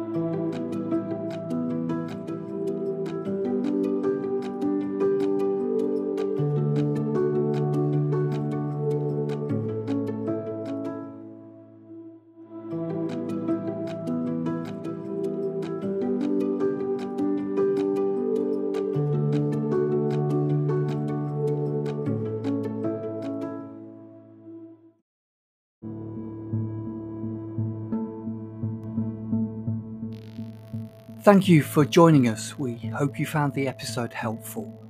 Don't forget, most of these episodes are also available as videos on our video channel, cdvideo.org. So head over and take a look. If you have any comments or questions or suggestions, please get in touch or leave us a voice message. We love to hear your feedback. You can email us at bt f at cdvideo.org. If you enjoyed the episode, then please share it with others. Until next time, may God bless you in your studies and your walk towards God's kingdom. Amen.